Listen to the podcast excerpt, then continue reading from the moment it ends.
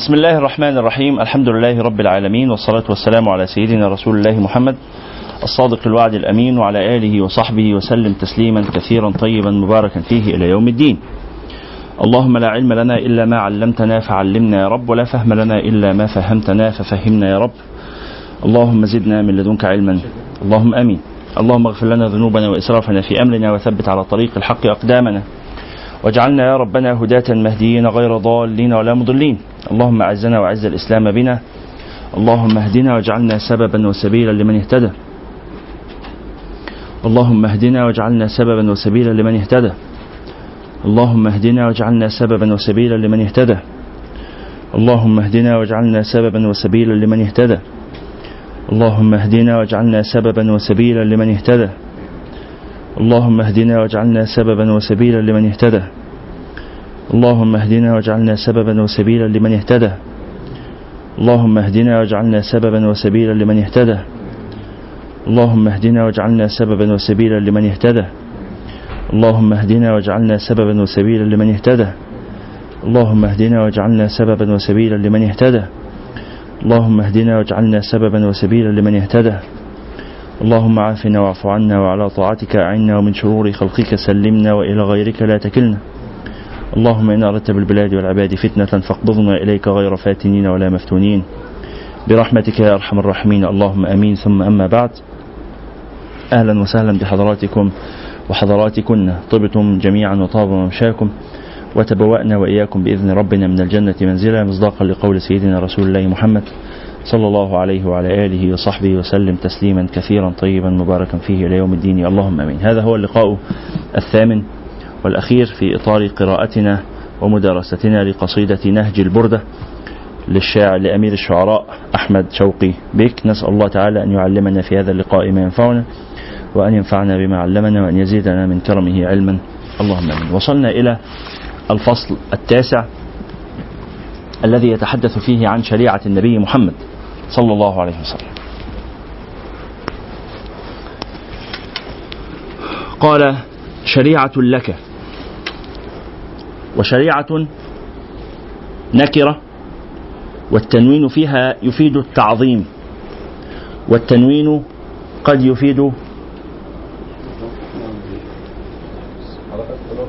نعم. معلش. لا بأس خلاص.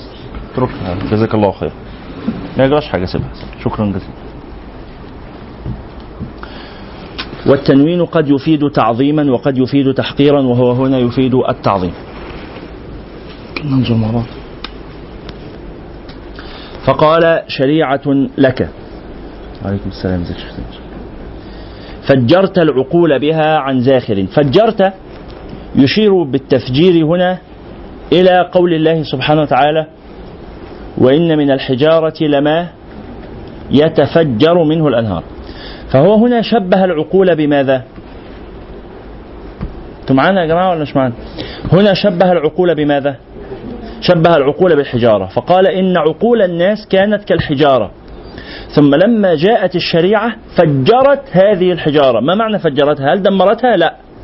لكن جعلتها منتجة. بعد أن كانت صلبة صلدة جامدة غير منتجة جعلتها منتجة. فقال شريعة لك فجرت العقول بها عن زاخر. زاخر صفة لماذا؟ كلمة زاخر. عادة ما يوصف ماذا بأنه زاخر؟ البحر بالضبط نقول بحر زاخر. فهذا الوصف ملازم للبحر. فهو هنا قال إن العقول تفجرت عن بحر زاخر. هل فهمتم الإشارة؟ ها. قال إن العقول بعد أن كانت جامدة كالحجارة تفجرت عن بحر زاخر زاخر بماذا؟ قال زاخر بصنوف العلم ملتطم ملتطم صفة لماذا؟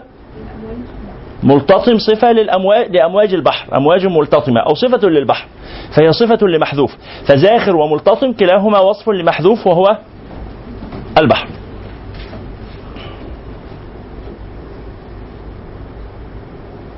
إذا قال إن هذه الشريعة الجليلة جعلت العقول الجامدة المتحجرة بحر هائج كبير عظيم زاخر ملتطم آه، يحوي سائر الخيرات وسائر المنافع بعد أن كانت لا منفعة فيها ولا خير فيها.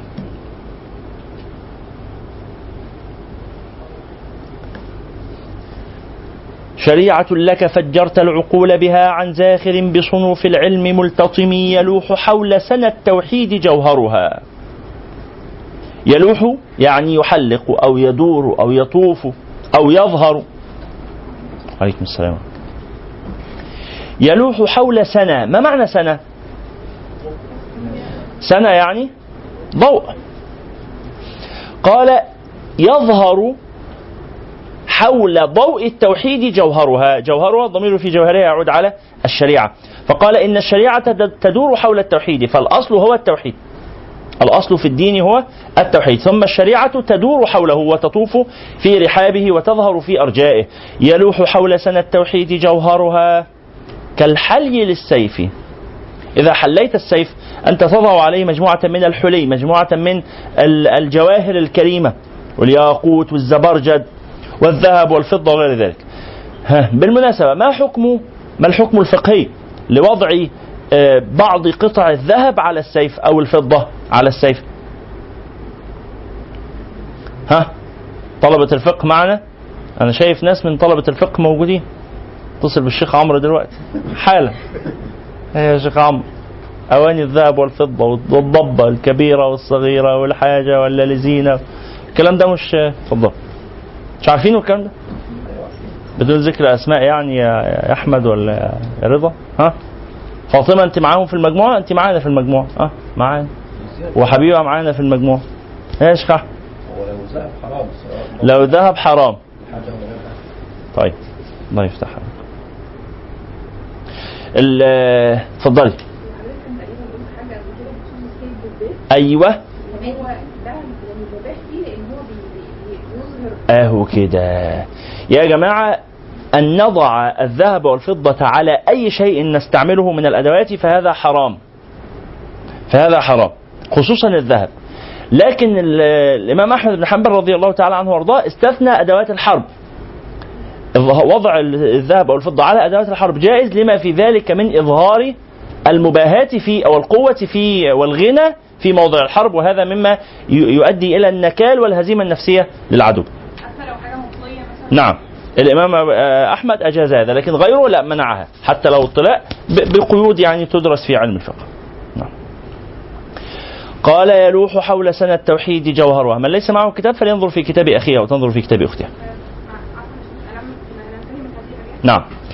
يلوح حول سنة التوحيد يعني يظهر حول ضوء التوحيد جوهرها يعني جوهر الشريعة كالحلي للسيف أو كالوشي للعلم الوشي يعني الزخارف والنقوش نعم.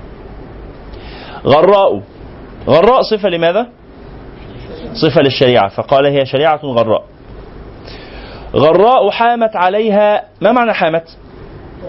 حامت يعني طافت أو التجأت أو آه، ذهبت أو آه، آه، رغبت أو أرادت كل هذه المعاني شريعة ذهبت وطافت وإنثنت إليها أنفس جمع نفس. ونهى. النهى جمع. نهى معناها عقول. وعقول مفردها عقل. طيب ما مفرد نهى؟ ها. ما مفرد نهى؟ حد معانا اسمه نهى؟ مفيش بنت معانا اسمها نهى. معانا بنت اسمها نهى؟ اسم حضرتك؟ آية أهلا وسهلا أستاذ آية ما مفرد نهى؟ مفرد نهى نهية. فنهى جمع نهية. قال يلوح حول غراء حامت عليها أنفس ونهى. ومن يجد سلسلا من حكمة يحمي.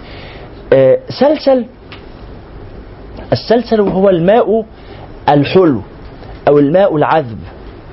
يقال سلسل وسلسبيل.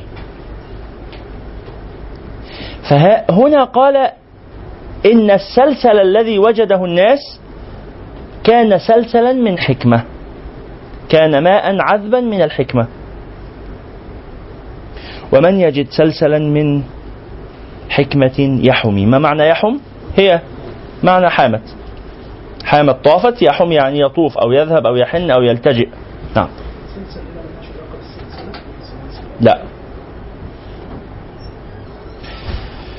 غراء حامت عليها أنفس ونهى ومن يجد سلسلا من حكمة يحمي نور السبيل يساس العالمون بها. نور السبيل صفة للشريعة. والسبيل معناه الطريق وجمعه سبل. سبيل مذكرة ولا مؤنثة؟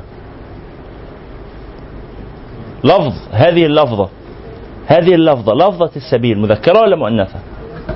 ها مذكرة؟ فأقول هذا السبيل. هذه السبيل. تنفع الاثنين؟ ها؟ هذا السبيل ولا هذه السبيل؟ هذا السبيل. طب وهذه سبيلي؟ هذه سبيلي أدعو إلى الله على بصيرة. ها؟ طب صراط مذكرة ولا مؤنثة؟ هذا الصراط ولا هذه الصراط؟ الصراط المستقيم مش الصراط المستقيمة. فتبقى مذكرة ما ينفعش مؤنثة. ها؟ ولا تنفع؟ ينفعش أقول هذه الصراط المستقيمة؟ تنفع؟ الصراط مذكرة ولا مؤنثة؟ طب الطريق مش سبيل يعني طريق؟ طريق مذكرة ولا مؤنثة؟ مذكرة هذا الطريق؟ ما ينفعش هذه الطريق؟ هذه الطريقة؟ ما ينفعش هذه الطريق؟ هذه طريق المؤمنين؟ تنفعش؟ تمشي؟ نمشيها يعني خلاص نجزها؟ مجمع اللغة أجازها؟ ها؟ الشيخ أحمد وافق خلاص كده مجمع اللغة أجازها يا جماعة نمشيها توكلنا على الله. طيب السبيل والصراط والطريق تقبل التذكير والتأنيث. تقبل التذكير والتأنيث. وكذا البئر لفظ البئر هذا البئر وهذه البئر وهكذا. هناك مجموعة من الألفاظ في اللغة تقبل التذكير والتأنيث. نعم. نور السبيل.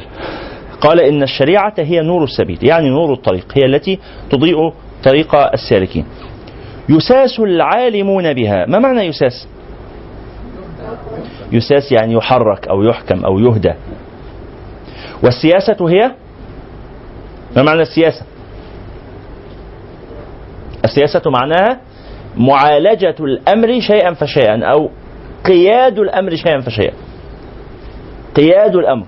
قيادة بشكل سريع كده قيادة. لكن لما تبقى قيادة متدرجة تبقى سياسة. ساسة يسوس فهو سائس. ونسمي الراجل إيه؟ بتاع الخيل سايس. لأنه يعني وكذلك اللي بيركن لنا العربيات. يفضل يقول لك أيوه تعالى تعالى أيوه كفاية قدام وهكذا. يعني يتعهدك بالرعاية أنت وسيارتك شيئا فشيئا.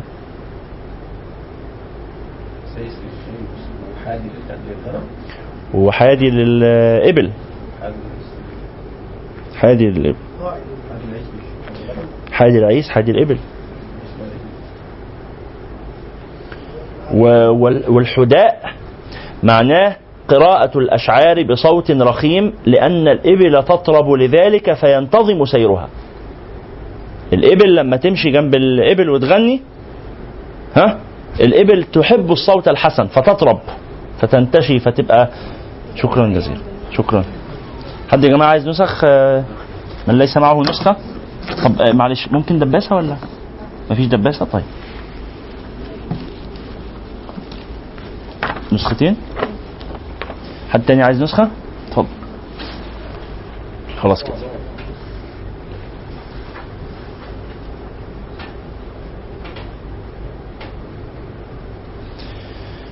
اللهم صل على سيدنا محمد. فالإبل لما تغني لها تطرب. وبالمناسبة الإبل كمان ساعات الناس اللي بيربوا جمال يشربوها حشيش. هي تحب شرب الدخان والحشيش وتطرب لذلك ويعتدل مزاجها بدل ما تبقى غضبانة كده ونافرة تقوم. إيه حكم ده جائز طبعا الله لم يحرم الخمر على. على الإبل يعني آه، هذا جائز للإبل طبعا جائز للإبل إن هذا مما يؤدي إلى يعني آه، استقرار مزاجها فنعرف نحركها بسهولة و... بس ما نشربش معاها يعني ما نشربش معاها والنبي صلى الله عليه وعلى آله وصحبه وسلم لما كان سيدنا الصحابي الجليل أنجشه قصة مشهورة. سيدنا أنجشه كان كان حادي إبل رسول الله وكانوا عائدين من الغزو. فكان يحدو الابل يعني يغني لها. يقول أشعار بصوت أغاني كده جميلة فالإبل تطرب لذلك. ففي مرة يعني صهل قوي في الغناء في الغناء أو في الحداء. فالإبل طربت فاهتزت اهتزازا لشدة الطرب والفرح. فاهتزت فالنبي صلى الله عليه وسلم قال له رفقا بالقوارير يا أنجشة يعني الإبل دي شيء أنت شايل فوقها إزاز اللي هو النساء يعني. فالنساء ما يتحملوش التخبيط الجامد اللي عمالة الإبل تتهز رايحه جاية دي فتتكسر منك. فقال رفقا بالقوارير يا انجش ده معنى. وفي معنى تاني مستبعد بس يعني وارد برضه اللي هو رفقا بالقوارير يعني غنائك ده كده مش هيحدو الإبل ده ده قرب يحدو النساء اللي راكبين. يعني آه يعني ممكن صوت الغناء مش بس على قد ما هو بيمشي الإبل ده يبدأ يفتن النساء فما ما تعملش كده. لكن المعنى الأولاني أقرب يعني.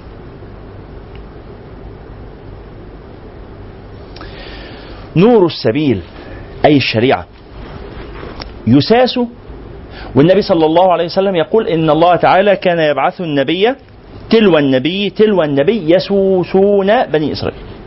يسوسون يعني يحركون ويديرون ويضبطون شأن بني إسرائيل. فكانت بنو إسرائيل تسوسهم الأنبياء كما قال صلى الله عليه وعلى آله وسلم.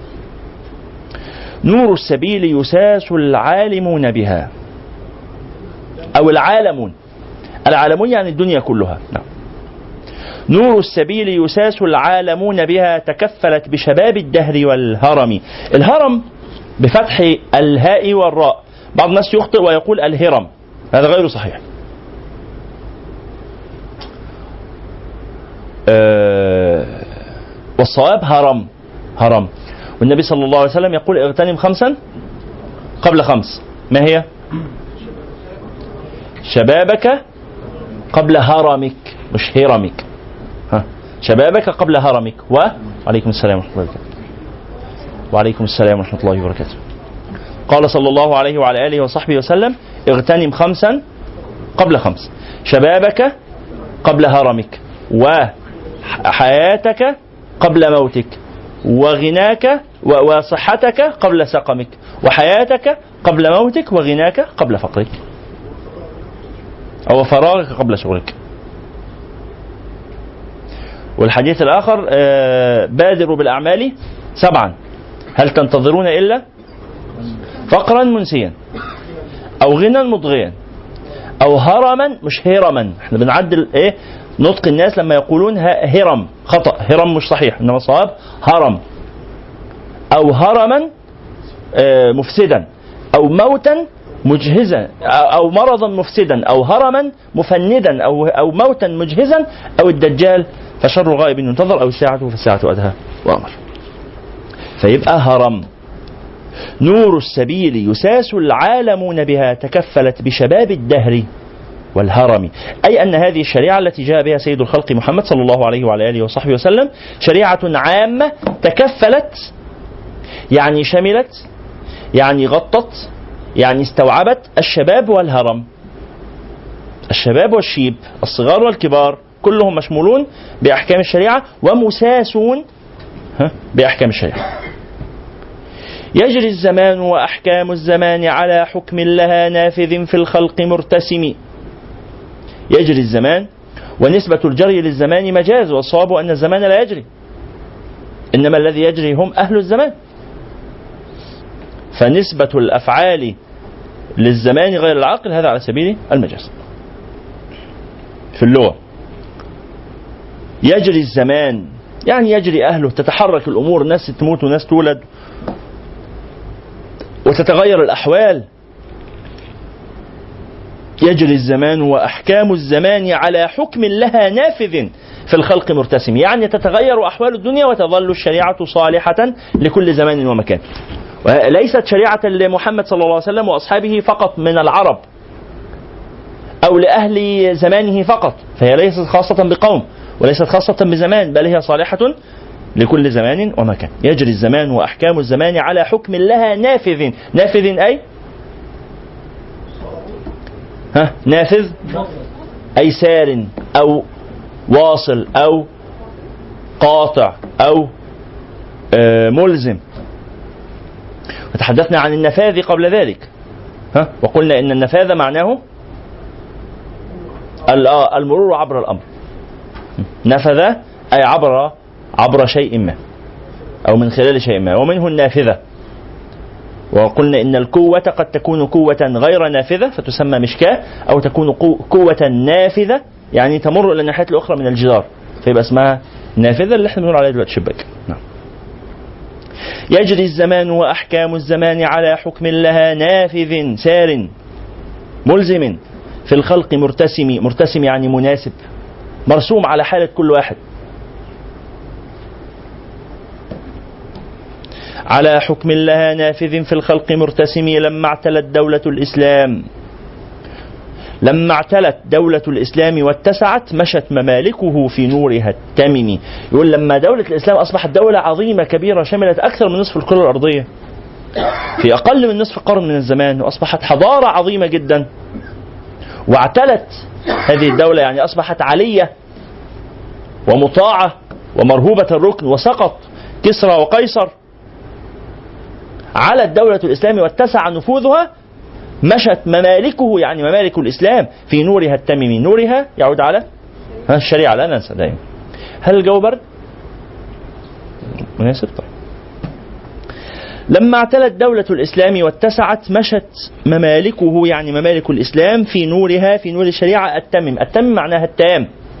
نور الشريعة التام شمل كل هذه الدول وسارت في ضوئه وفي رحابه.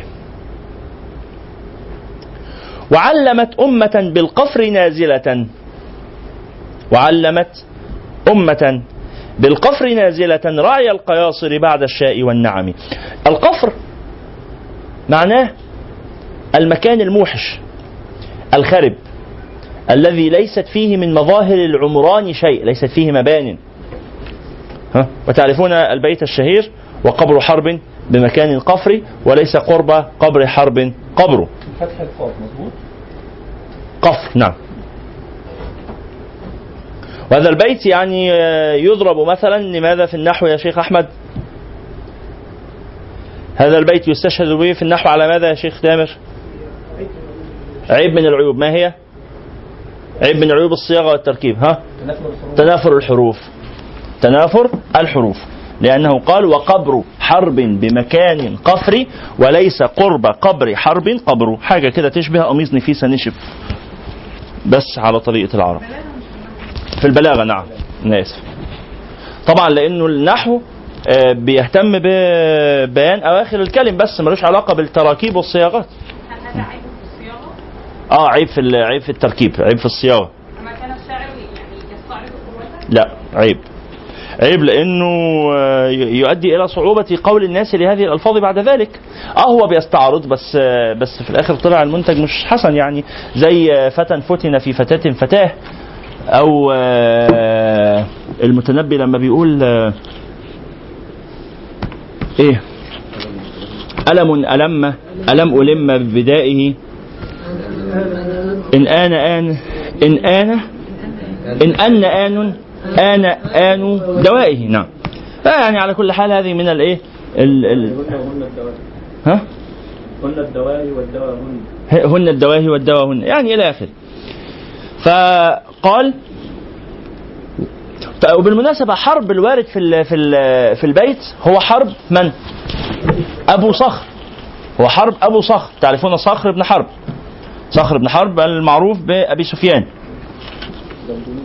زوج هند نعم. واسمه؟ صخر ابن حرب ابن عبد شمس ابن؟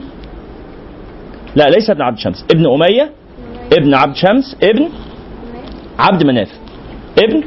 قصي ابن؟ كلاب ابن مرة بن كعب إلى آخر السند الشريف تحفظونه جميعا. نعم. تحفظونه؟ ها من يحفظ النسب الشريف؟ واحد. اثنين ثلاثة أربعة خمسة ستة ونص. ستة ويعني وحد مش واثق قوي في نفسه. طيب. احفظوه يا جماعة. احفظوه. يسير وسهل.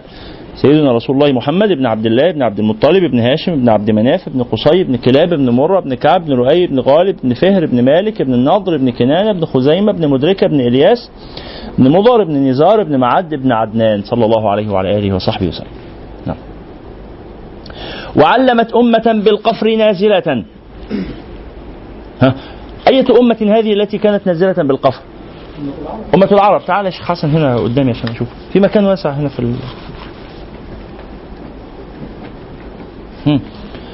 وعلمت أمة بالقفر يعني أمة تسكن الصحراء تسكن الأماكن المقفرة التي ليس فيها عمران. من ليس معه كتاب ولا قصيدة فلينظر في كتاب أخيه أو تنظر في كتاب أختها. علشان آه، تكونوا قادرين على المتابعة إن شئتم يعني. يقول إن العرب كانوا يسكنون القفار. قفر جمعها؟ قفار. فالعرب كانوا يسكنون القفار وهذا إشارة إلى قوله صلى الله عليه وسلم وترى الحفاة العراة العالة رعاء الشاء يتطاولون في البنيان. فهذه أمة كانت تسكن القفر كانت تسكن الأماكن الخالية الصحراء يعني ليس فيها حضارة وعمران وبناء ضخم. ومع ذلك هذه الشريعة علمت أمة بالقفر نازلة رعي القياصر بعد الشاء والنعم. بعدما كانوا يرعون الشياه والن... الشاء جمع جمع شاه. والنعم جمع نعمة. والنعمة هي؟ لا ليس فقط. هذا جزء من كل. النعمة. ها النعم. ما هي النعم؟ الإبل والبقر والغنم. هذه الثلاثة اسمها نعم. لا يطلق على الناقة الحمراء باسمها فقط ليس فقط لا. النعم هي الإبل والبقر والغنم. ولذلك فقهاء ساعات يقولوا زكاة المواشي. زكاة المواشي. فيجي تصحيح يقولوا لا ليست زكاة المواشي إنما هي زكاة النعم. لأن المواشي اسم لكل ما يمشي. شكرا. المواشي اسم لكل ما يمشي كل ما يسير على الأرض فهو من المواشي. بخلاف النعم. فالنعم هي الإبل والبقر والغنم خاصة. والحديث الذي يقول فيه خير لك من من حمر النعم. آه. فهذه النعم الحمراء. نعم. بخلاف النعم الصفراء والنعم البيضاء والنعم السوداء. وتعرفون أن الجمال لها ألوان خمسة. ألوان خمسة. منها الأحمر والأصفر والأبيض والأسود والأخضر. قلنا الأحمر.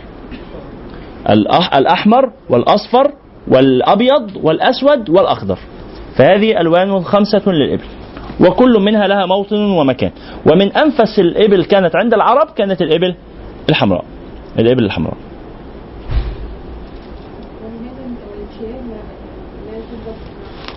من قال إن الشياة ليست في النعم؟ إن الشياء ليست في النعم. آه لماذا فصل النعم عن الشاء يعني؟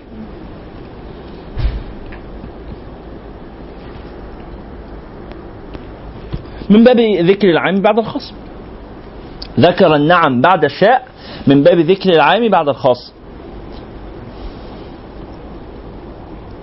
يعني كما أقول لك مثلا ائتني ب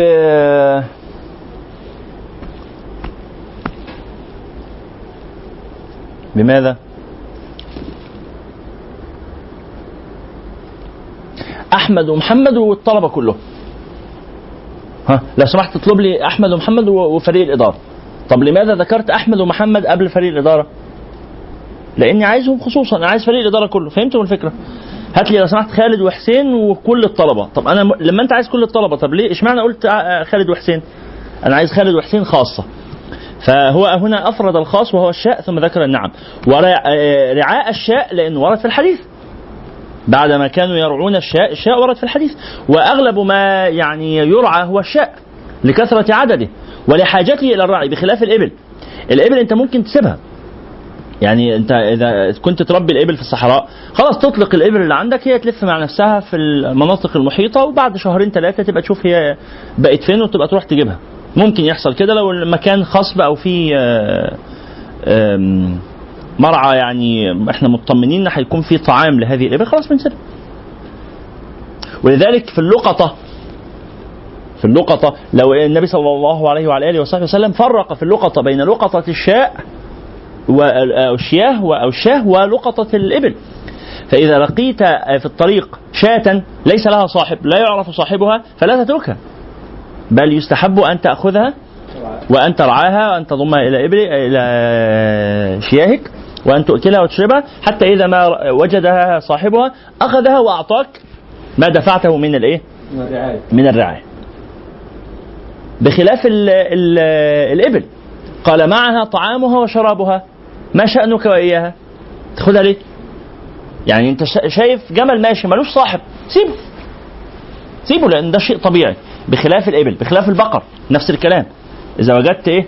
آه، بقرة هل تتركها ولا تاخدها هتاخد تاخدها. تاخدها وتربيها وترعاها لصاحبها وهذا مستحب وليس واجبا.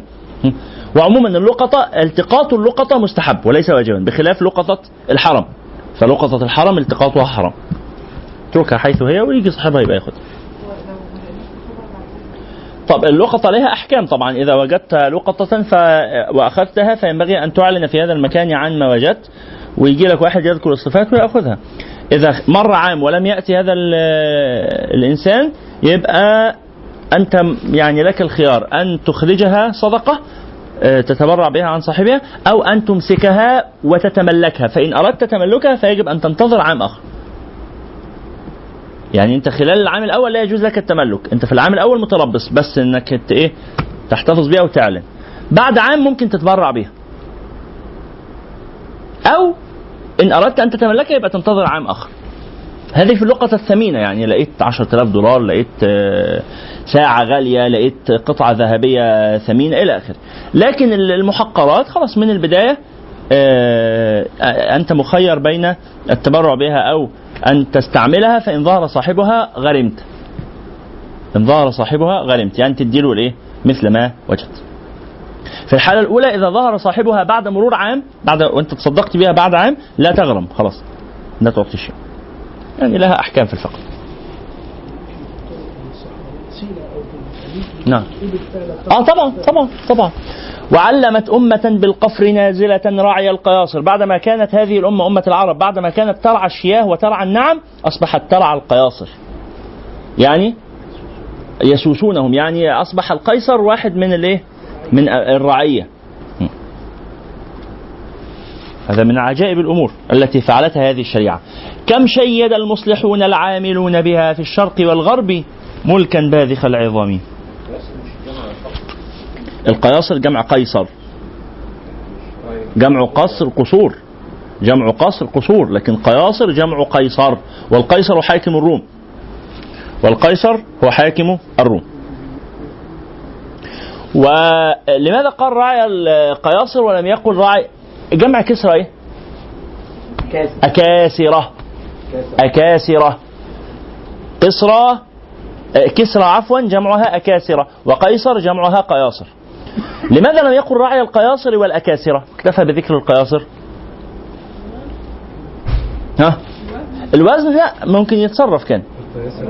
طبعا يعني هنا ممكن نقول القياصر على سبيل المثال وإلا فالقياصر تشمل القياصر والاكاثره لكن وال وال وال والاكاثره لكن هناك شيء آخر. هم أعلى يعني. إيه وجه عظمتهم؟ صح يا حبيبي بس إيه وجه عظمة ال- القياصر؟ أن الروم كانت أقوى لا هم كانوا أمتين متكافئتين حضارتين عظيمتين. فيش حد فيهم غلب التاني ها الروم أبعد؟ آه صحيح حضارة الروم أبعد عن حضارة الإسلام من حضارة الفرس. بس مما يدل على ماذا؟ المسافة. بالضبط. الأمة الإسلامية اتسع نطاقها حتى شملت الروم وإذا كانت قد شملت الروم فقد شملت الفرس أيضا. الفرس كانوا آه، قريبين في العراق وما وراءها في إيران بلاد مو... آه، العراق وإيران بلاد الشرق ال- الأدنى هذه أو الشرق ال- الأوسط. والروم كانوا ما بعد ذلك اللي هي بقى مصر والشام هذه ممالك الروم. وشيء آخر إنه ال ال الروم كانوا أعز سلطانا ووجه عزة سلطانهم انهم انتصروا على الفرس. قال الله سبحانه وتعالى ألف لام ميم غلبت الروم في أدنى الأرض وهم من بعد غلبهم سيغلبون في بضع سنين لله الأمر من قبل ومن بعد ويومئذ يفرح المؤمنون بنصر الله ينصر من يشاء. فإذا كان الروم قد انتصروا بعد هزيمتهم فأصبحوا هم المنتصرون الآن ونحن قد انتصرنا عليهم فكيف بانتصارنا على من؟ انتصروا هم عليهم. وصلت الفكرة؟ نعم. قال وعلمت أمة بالقفر نازلة رعي القياصر بعد الشاء والنعم. كم شيد المصلحون العاملون بها في الشرق والغرب؟ ملكا باذخ العظم شيد أي أقام. والمصلح العامل معروف. شيد المصلح العامل وهذا بهذه الشريعة في الشرق والغرب ملكا باذخ العظم. باذخ الباذخ هو العالي والمرتفع. فكان ملكا عال جدا. شديد العلو شديد العظم. بني هذا الملك في الشرق والغرب يعني في كل مكان بواسطة هذه الشريعة العظيمة. للعلم والعدل والتمدين ما عزموا من الأمور وما شدوا من الحزم.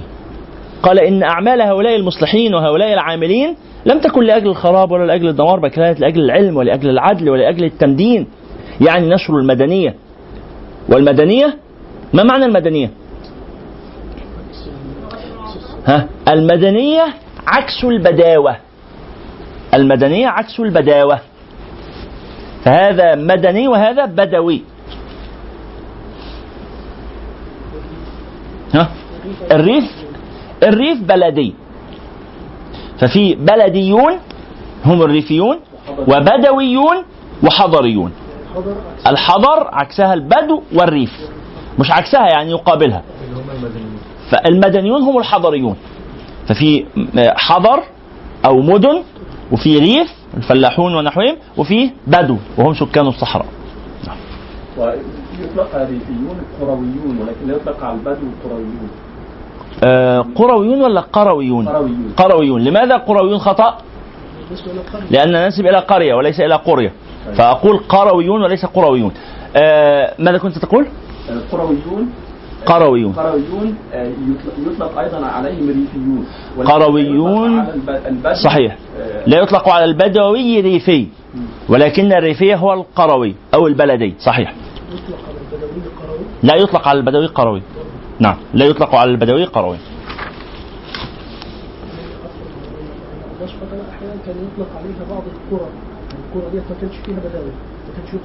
لا القرى ليس فيها بدوي. القرى في القرآن تشمل القرى والمدن. القرى في القرآن تشمل القرى والمدن والبوادي. آه عفوا لا تشمل البوادي بل القرى والمدن. القرى معناها الحضر أو معناها مكان استقرار الناس. البدو ليسوا مستقرين. بخلاف أهل القرى أهل القرى مستقرين. والماد... وإذا قلنا قرية في القرآن تشمل القرية والمدينة لأن المدينة فيها نفس ما في القرية وهو الاستقرار والمكوث. بخلاف البدو فإنهم رحل لا يستقرون في مكان. ولذلك كان مثلا نلاقي آه، آه، الجزيرة العربية كانت فيها مدن وفيها بوادي فنلاقي آه، مكة مدينة أو قرية. ها؟ والطائف مدينة قرية. وكذلك يثرب مدينة أو قرية الناس مستقرين فيها. بخلاف الأماكن الأخرى التي يأتي إليها الناس من الخارج أو يرحلون أو وهؤلاء أهل البادية هؤلاء هم الذين سماهم القرآن بالأعراب فقال الأعراب أشد كفرا ونفاقا والعرب كانت تقول من بدا جفا. من بدا جفا. ما معنى هذا الكلام؟ ما ما معنى من بدا جفا؟ أهل البادية فيهم جفاء فيهم غلظة. ليه ما شافش؟ ما بيتعاملش مع ناس. جلف. ها؟ جلف. زي ما بيحكوا عن واحد بلدياتنا نزل وسط البلد يشتري قفل ودخل المحل قال له عايز قفل؟ قال له ما فيش قال له لا أنا عندك في الباترينا بره. قال له فين ده؟ طلع بره بص قال له أهو لقاها مراية. فيعني هو كان إيه؟ يرى نفسه في فيها فقال له آه عايز قفل. آه آه بالضبط فيعني كانوا أهل أهل البادية هؤلاء النبي وسلم- آه، آه، سيدنا الأقرع بن حابس يقول أو يعني أحد الصحابة يقول من من البدو يقول النبي صلى الله عليه وسلم لما راه يقبل سيدنا الحسن قال أتقبلون صبيانكم؟ بتبصوا العيال الصغار؟ إيه؟ بتبصوا العيال؟ ليه كده؟ تحضنوهم وتطبطبوا عليهم والحاجات ال- ال- الساذجة دي؟ لا إن لي عشرة من الولد ما قبلت واحدة منهم قط. النبي صلى الله عليه وسلم رد عليه رد من أعنف الردود اللي يعني سبحان الله تخرج من النبي صلى الله عليه وسلم وهو الرحمة المهداة للعالمين ولكن لأن الكلام غليظ قبيح. قال أو أملك أو نزع الله من قلبك الرحمة؟ واحد ما بيحسش أعمل له إيه؟ برضه مش في المقابل النبي صلى الله عليه وسلم قالب الحياة كلها يعني بص وأحضان للعيال يعني كل حاجة ليها وقتها. فقال أو أملك ان نزع الله من قلبك الرحمة؟ انت ما تحسش. فقال يبقى عرفنا إيه الفرق بين الإيه القرية وال- والمدينة وال- والبادية. كم شيد المصلحون العاملون بها في الشرق والغرب ملكا باذخ العظم للعلم والعدل والتمدين؟ كانوا يمدنون الناس يعني ينقلونهم من حالة البداوة والجفاء إلى حالة المدنية والحضارة. فهم كانوا دعاة حضارة ودعاة مدنية. ولذلك النبي صلى الله عليه وعلى آله وصحبه وسلم ما كان من أهل البادية. ها؟ كان آه، آه، نشأ في البادية لما هو صغير كعادة الناس لما كانوا يذهبون بأطفالهم إلى البادية لكي لل- لل- للرضاعة فهو نشأ في البادية لكنه في النهاية عاد إلى قومه فعاش مع قومه واكتسب من طباعهم وأهل مكة. دول ناس بيشوفوا كافة الثقافات. ويا جماعة الخير الإنسان اللي ينغلق على مجموعة واحدة وفرقة واحدة وما يشوفش ثقافات متنوعة بيبقى ليه طباع آه، يعني شديدة التعقيد والسوء في الغالب والسوء. لأنه الواجب عليك إنك تنفتح إنك تشوف الناس بتعيش إزاي آه، الأنماط المختلفة والثقافات المختلفة والطرق المختلفة مش عشان تدوب وتبقى زيها بس تفهم. ما تكون ده داخل الأفق. ولذلك يعني احبابنا في في التبليغ والدعوة لما يسافر بقى يمين وشمال ويروح آه، جوه مصر وبره مصر والحركة بالدين المعنى ده يخليه يشوف الناس في الهند عايشة إزاي وسنغافوره عايشة إزاي ويشوف في أمريكا عايشة إزاي يرجع هنا لما يرجع بلده بدرجة كبيرة آه، بيبقى إيه في شيء من التفهم لأحوال الناس وظروف الناس وطباع الناس ويبقى في شفقة على الناس. بخلاف اللي إيه قاعد برطه كده في مكانه ما شافش الناس ولا عارف أنماط الناس ولا طبائع الناس يبقى في غلظة عليهم. في قسوه عليهم نعم. للعلم والعدل والتمدين ما عزموا من الأمور. عزموا العزم معناه الإرادة والتدبير والتهيئة والإعداد. فهم كانت إرادتهم وإدارتهم وتدبيرهم وإعدادهم للأمور كانت هدفها العلم والعدل والتمدين، للعلم والعدل والتمدين ما عزموا من الأمور وما شدوا من الحزم. الحزم جمع حزام، والحزام هو ما يشد على ال- الشيء من أجل تقويته أو من أجل تثبيته. وقد يشد الحزام على الوسط، وقد يشد الحزام على الدابة، وإذا قل إذا قال إنسان لآخر أشددت الأحزمة معناها استعددت للسفر. فقال إن حركتهم ورحلتهم وإقامتهم وأمورهم كلها أو كلها أمورهم كلها كانت للعلم والعدل والتمدين. للعلم والعدل والتمدين ما عزموا من الأمور وما شدوا من الحزم سرعان ما فتحوا الدنيا لملتهم وأنهلوا الناس من سلسالها الشبم ال- ال- سرعان ما فتحوا الدنيا زي ما قلت لحضراتكم في أقل من نصف قرن كان أكثر من نصف الكرة الأرضية شمل بالإسلام. أقل من 50 سنة كان أكثر من نص ال- ال- ال- العالم في مسلمين. إيه الانتشار السريع الغريب ده؟ سبحان الله. سرعان ما فتحوا الدنيا لملتهم. ليه؟ لأن الناس ظمانين يحتاجون إلى هذه الهدايه والى هذه الرحمة وإلى هذا النور. بس الناس تتحرك بيه تفهمه كويس وت... وتبقى متمثلة في واقعه وفي سلوكها وتتحرك بيه. الناس تتقبله. سرعان ما فتحوا الدنيا لملتهم الملة معناها الدين. وأنهلوا الناس أنهل؟ أنهل أي أورد المنهل. والمنهل هو موضع الشرب. أنهله أي أورده المنهل. تعرفون المنهل؟ المنهل موضع الشرب. فقال وأنهلوا الناس يعني أوردوا الناس مناهل الشرب. ومواضع الشرب. وأنهلوا الناس من سلسالها. عرفنا ما هو السلسال؟ السلسال هو الماء العذب الحلو. من سلسالها. ووصف السلسال هنا بوصف جديد. فقال إنه سلسال شبم. والشبم هو البارد. الشبم هو البارد. معناها أنه أنه شبه الشريعة بالماء ال- ال- الحلو العذب البارد الذي أنهله. من الذين أنهله؟ أنهلوه. أصحاب محمد. أصحاب محمد صلى الله عليه وسلم المصلحون العاملون الذين ذكرهم هنا. أصحاب محمد وأتباعهم. ومن الذين أنهلوا؟ الناس قال الناس كل الناس. شرق والغرب. سرعان ما فتحوا الدنيا لملتهم وأنهلوا الناس بإطلاقها. من سلسالها الشبم ساروا عليها. عليها الضمير يعود على؟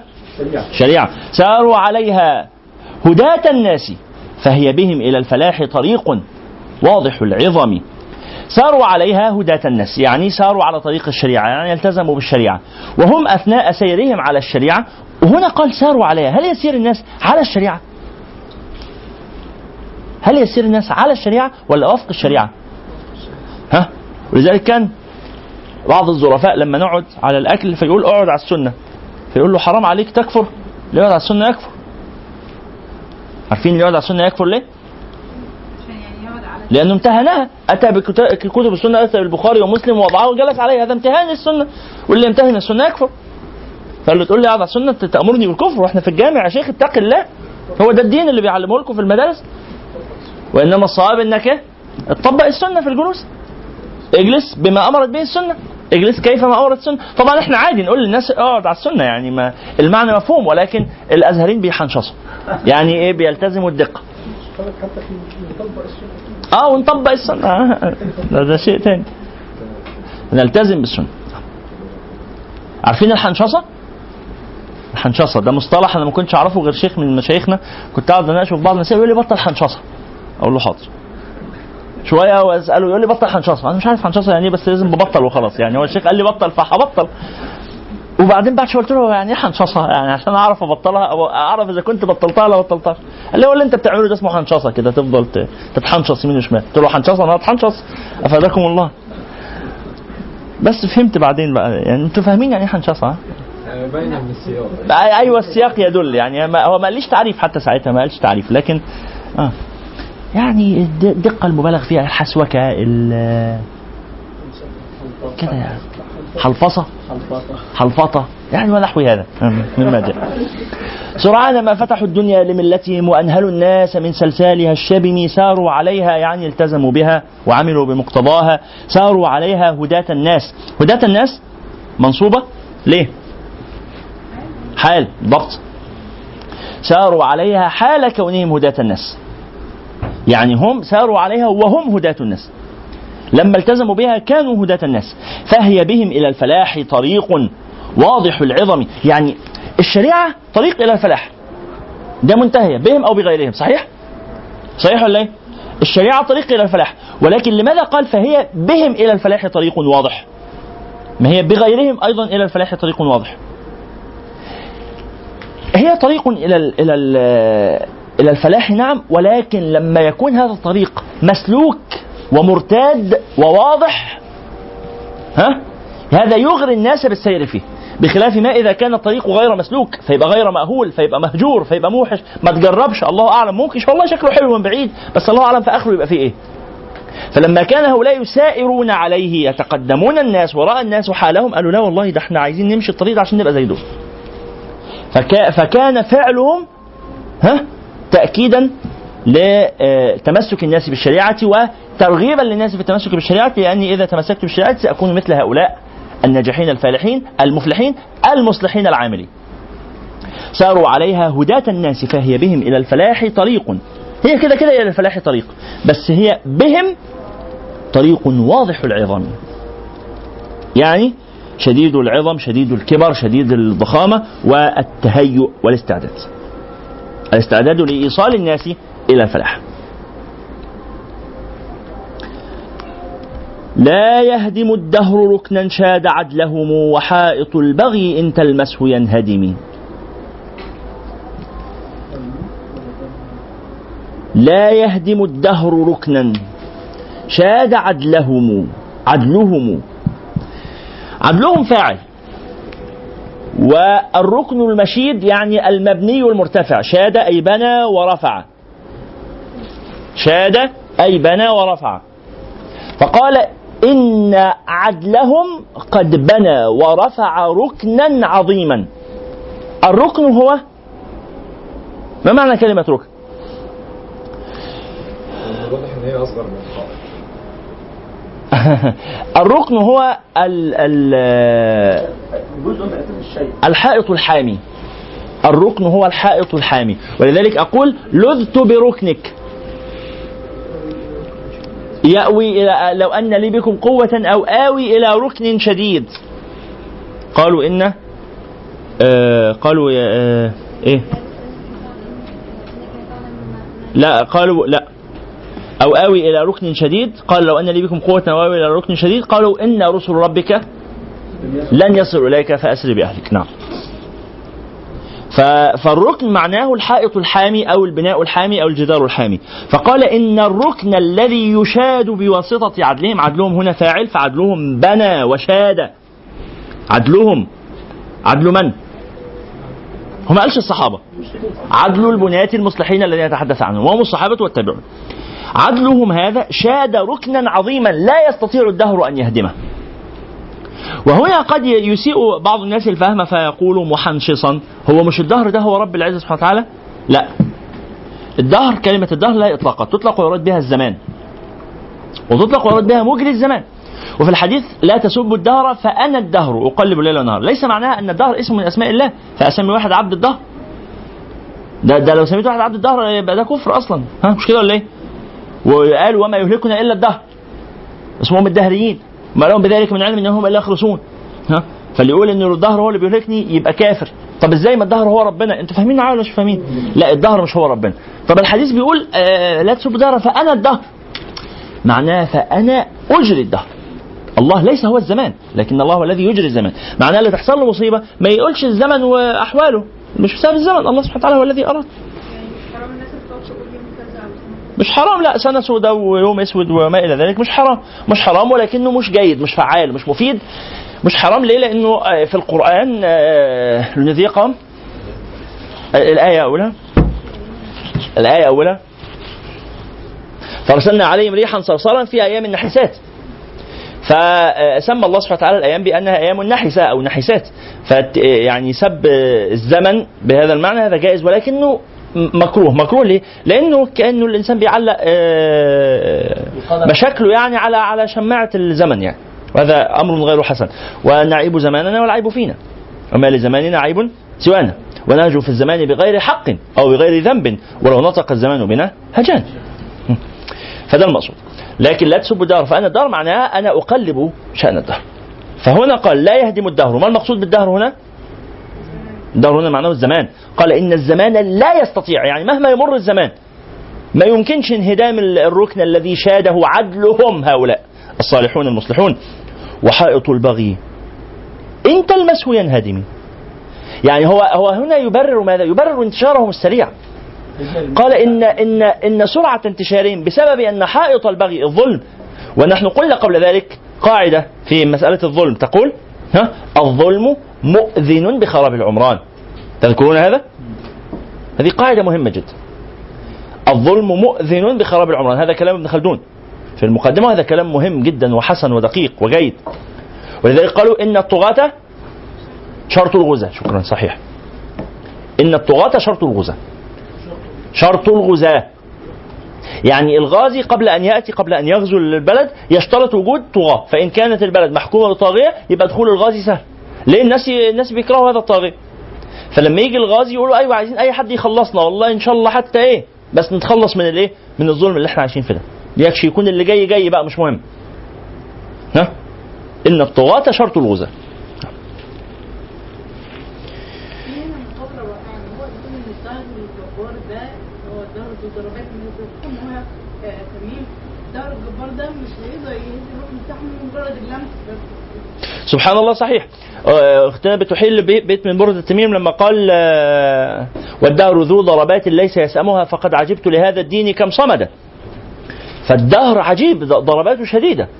ومع ذلك سبحان الله هذا الدهر بضرباته الشديدة لا يهدم هذا الدين لأنه دين بناه رب العالمين سبحانه وتعالى. في حين أنه الثاني ده حائط البغي بمجرد لمسة ينهار. والثاني وحافظ كان لما يمدح الأهرامات كان قال إيه؟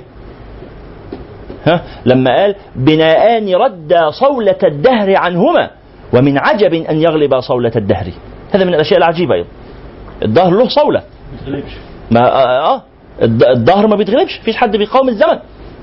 مش حد يعرف يقاوم الزمن. ولكن سبحان الله البنائين دول قاوموا الزمن. هذا من الأمور العجيبة. قاوموا الزمن فعلا نعم نفس المعنى في اركان الاسلام الخمسه هديه كذلك انها بناء شديد أو خط شديد لا ربما يعني بس ما لم يأتي ذكره لهذا. الركن معناه الحماية فممكن أنه أركان الإسلام يعني حماية للإسلام ممكن أو حماية لدين الإنسان صحيح. شيخ نعم. تلميسه ولا تلمسه بقى؟ عشان تلمسه. خطأ. خطأ. تلمسه. لا يهدم الدهر ركنا شاد عدلهم عدلهم انتبه إلى ضم اللام ها؟ لا تقول عدلهم. لأنه عدلهم هتبقى مفعول. فيبقى عدلهم بني بواسطة شيء ما غير مذكور وتبقى الجملة مش مظبوطة. لا يهدم الدهر ركنا شا لا هيبقى آه، هيبقى ال- لا مش هيبقى الدهر. هيبقى الصواب لو انت هتقول عدلهم يبقى ركن. امم هتبقى قلبت. لا يهدم الدهر ركنا شاد عدلهم وحائط البغي إن تلمسه ينهدم. نالوا السعادة في الدارين الدنيا والآخرة. واجتمعوا على عميم من الرضوان. عميم يعني شامل. من الرضوان مقتسم يعني اجتمعوا على رضوان من الله شامل. وهذا قول الله تعالى؟ اربطوا الآيات بالقرآن على طول. ها؟ هذا قول الله تعالى؟ رضوان. الرضوان قول الله تعالى؟ ها؟ طلبة العلم القرآن. من الله أكبر. ورضوان من الله أكبر ها؟ وقوله تعالى اجتماع الصحابة على الرضوان ها؟ بيعة الرضوان. لقد رضي الله عن الذين يبايعونك تحت الشجرة فعلم ما في قلوبهم فأنزل السكينة عليهم وأثابهم فتحا قريبا. اتصلوا بالقرآن. اتصلوا بالقرآن. رضي الله عنهم ورضوا عنه نعم. اجتماع الصحابة على الرضوان بيعة الرضوان. بيعة الرضوان. بيعة الشجرة بيعة الموت. لا يهدم الركن لا يهدم الدهر ركنا شاد عدلهم وحائط البغي إن تلمسه ينهدم نالوا السعادة في الدارين واجتمعوا على عميم من الرضوان. مقتسم يعني مقسم بينهم كلهم أخذ منه بحظ ونصيب. ورسول الله تعالى يقول رسول الله صلى الله عليه وعلى آله وصحبه وسلم يقول لقد رضي الله تعالى عن لقد نظر الله تعالى إلى أهل بدر وقال اعملوا ما شئتم فإني قد غفرت لكم. نعم. حائط البغي يعني بنيان البغي بنيان الظلم. يعني آه، آه، كسرى وقيصر هؤلاء ظلمة فبنوا ممالك عظيمة ولكنها كانت ممالك مبنية على الظلم. ولذلك أول ما ذهب الإسلام بدون مقاومة شديدة. أول ما لمس حائط البغي اللي اسمه بناء قيصر وبناء كسرى انهار. عشان كده قلت لكم في خمسين سنة انتشر الإسلام في أكثر من نصف الأرض عشان كده أصلا هو المفعول بتاع شادة بتاع شادة محذوف لأن ركن المفعول اللي هو يهدي يعني لا يهدم الدم ركنا شادة عدلهم ركنا شاد عدلهم ركنا لا ينهدم. المحذوف آه صحيح.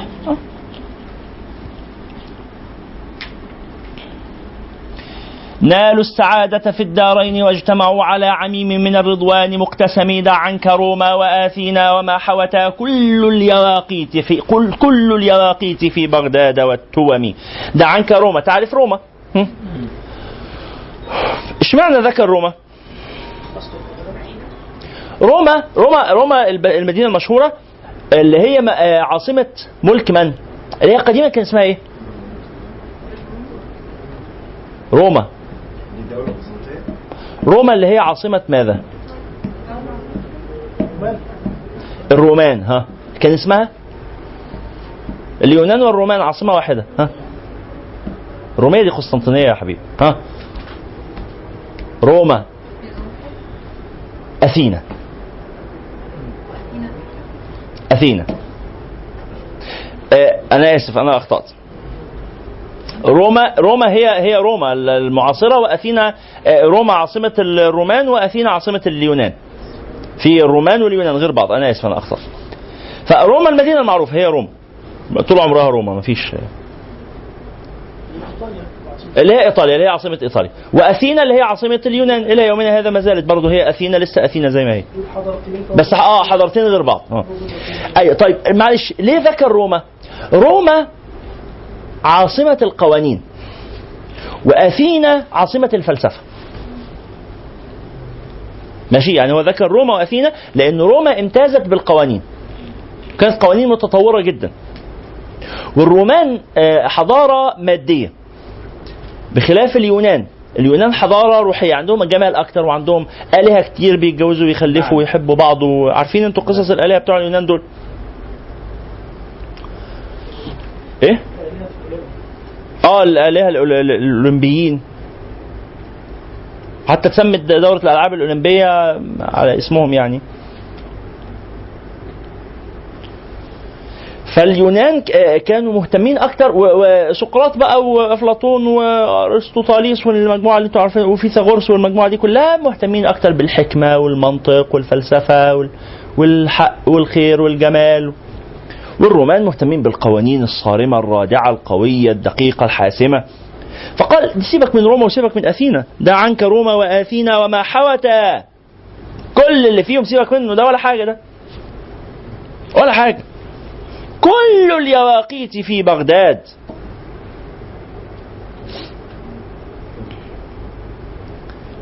والتوم ما هي ما هي التوم؟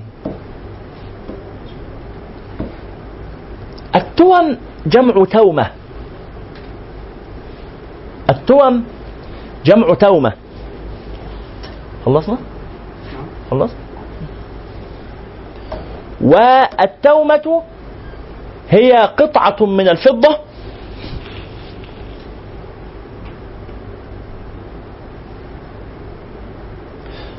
آه، تصنع على شكل حبة ال- اللؤلؤ.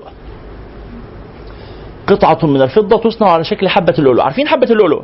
مستديرة الشكل كرة. فيعملوا فضة بنفس الشكل.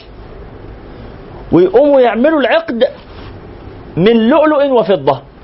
فيبقى خرز لؤلؤ وخرز فضة. خرز لؤلؤ وخرز فضة. والفضة بيضاء. تعرفون ال... ثم واسطة العقد اللي هي الجوهرة النفيسة الزبرجدة ولا الياقوتة ولا إلى آخره فيبقى الشكل إيه؟ حاجة كده حلي مفتخرة. مراتي هتقول لي هات لي من ده حزنبل في الجنة. الله يفتح عليك. بالظبط. الله يفتح عليك. أيوه. الحمد لله. جزاكم الله خيرا. والله طيبة رفيقة. الحمد لله رحمتنا. الحمد لله دول كانوا خلفاء. أنا سلطان ما فيش ما إحنا الحال على قده يعني. خلاص. وسلطنتنا راحت يعني. الحمد لله ربنا يرضى. صليتوا على النبي؟ صلى الله عليه وعلى آله. فيبقى يا جماعة الخير هذه التوم هذه التوم جمع تومة. التوم جمع تومة. نعم. ماذا؟ روما واثينا لم يفتحها صحيح. آه ازهد فيهم يعني عشان ممكن بس هو هو هنا يشير إلى أمر آخر وهو الشريعة. هو بيتكلم عن الشريعة. بيقول هذه الشريعة حوت ما لم تحوه روما وأثينا من القوانين ومن الفلسفة والحكمة. كل اليواقيت في بغداد. اليواقيت جمع حاضر جمع ياقوتة. والياقوتة هي آه الحجر الكريم الأحمر المعروف. نعم. الرجوع للبيت رقم 150 آه، بي- بيقول 150 150 في العلم والعدل والتمدين مع عزم لو ربطناه بالبيت رقم 155 دع عنك روما واثينا وما حوت هو يقصد إن في ذلك التوقيت على حد على حد فهم يعني. يقصد ذلك التوقيت إن الشريعة الإسلامية أو المصلحين الم- العادلين في المجتمع كان عندهم من البريء اللي يخلي الإنسان يلتفت بالنظر إلى هذه الشريعة وإلى هذا المكان أكثر من روما واثينا ربما. آه، لا أستطيع أن أرفض هذا ربما. جيد شيخ احمد واشمعنى ذكر بغداد مع ان على ايامه كان المفترض يكون إسطنبول مثلا. الدولة العثمانية لأنه أعظم آه، دولة في تاريخ الإسلام كانت دولة بني العباس من حيث تطور العلوم والحضارة. يعني يا جماعة المذاهب الفقهية الأربعة كانت في زمان بني العباس.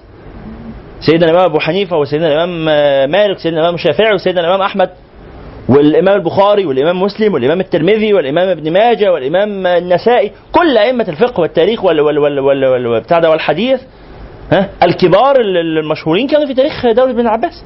سواء دولة بن العباس الأولى أو دولة بن العباس الثانية أو حتى الثالثة والرابعة. ف... فدولة بن العباس ليس كمثلها دولة من حيث التطور العلمي والحضاري في بلاد المسلمين طبعا دولة بني عثمان أو الدولة العثمانية انتشرت انتشار كبير جدا وتطور عسكري وما إلى ذلك لكن لا مش زي التطور العلمي الذي كان عند بني العباس. تعرفون دولة بني العباس؟ ها منسوبون إلى؟ سيدنا العباس ابن عبد المطلب. سيدنا العباس ابن عبد المطلب ابن هاشم ابن عبد مناف. من مؤسس دولة بني العباس؟ ابن العباس ده كان في زمان رسول الله صلى الله عليه وعلى آله وصحبه وسلم ويعني ما أبو العباس أبو العباس السفاح. لا ليس هذا مؤسس الدولة. هذا هو الخليفة الأول. هذا هو الخليفة الأول. مؤسس أبو جعفر الخليفة الثاني أخوه. مؤسس دولة بن العباس في البداية كان آه، يعني تنسب إلى محمد بن الحنفية ابن سيدنا علي بن أبي طالب ثم انتقلت إلى محمد ابن علي ابن عبد الله ابن العباس محمد ابن علي ابن عبد الله ابن العباس. ثم عبد الله ابن محمد ابن علي ابن عبد الله ابن العباس. ابن عبد المطلب بن هاشم بن عبد مناف بن قصي إلى آخر السلسلة الشريفة. ثم آه محمد بن عبد الله ثم عبد الله بن محمد بن عبد الله ثم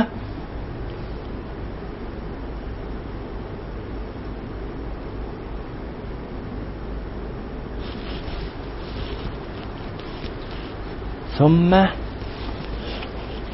ثم علي ثم علي ابن عبد الله بن محمد بن عبد الله بن السفاح وعلي هذا سكن الحميمة ونشر بها دعوته في نهاية خلافة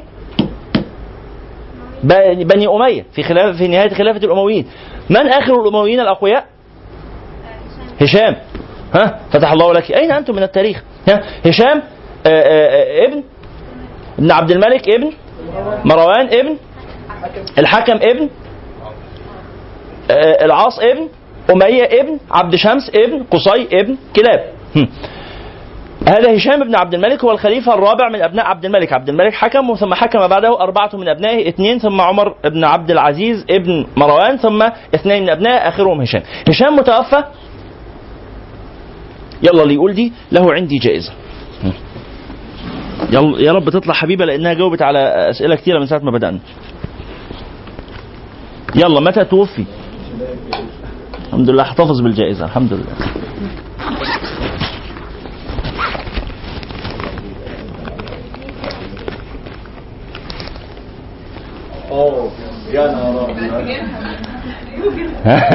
جوجل ها. كان كان فيلم ب 200 جنيه دلوقتي كام؟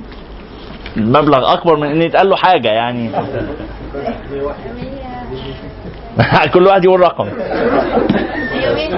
100 ومية 29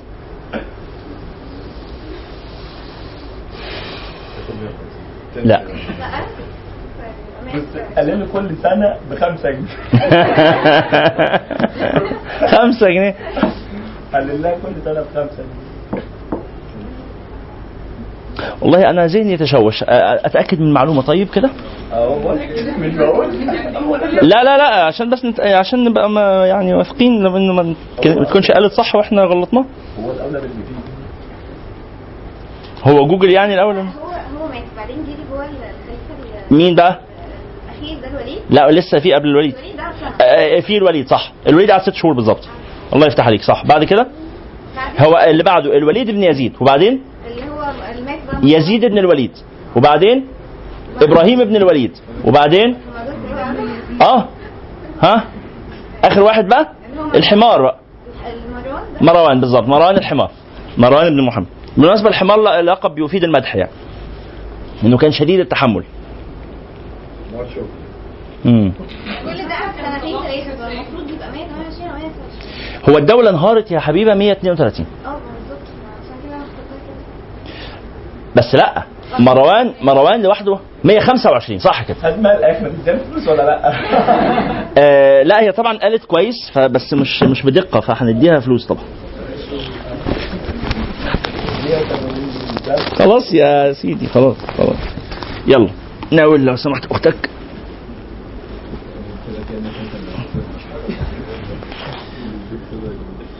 مية خمسة وعشرين صح كده؟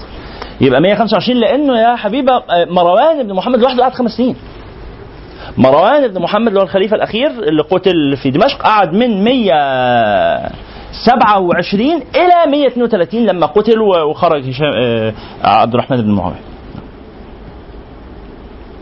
صح كده طيب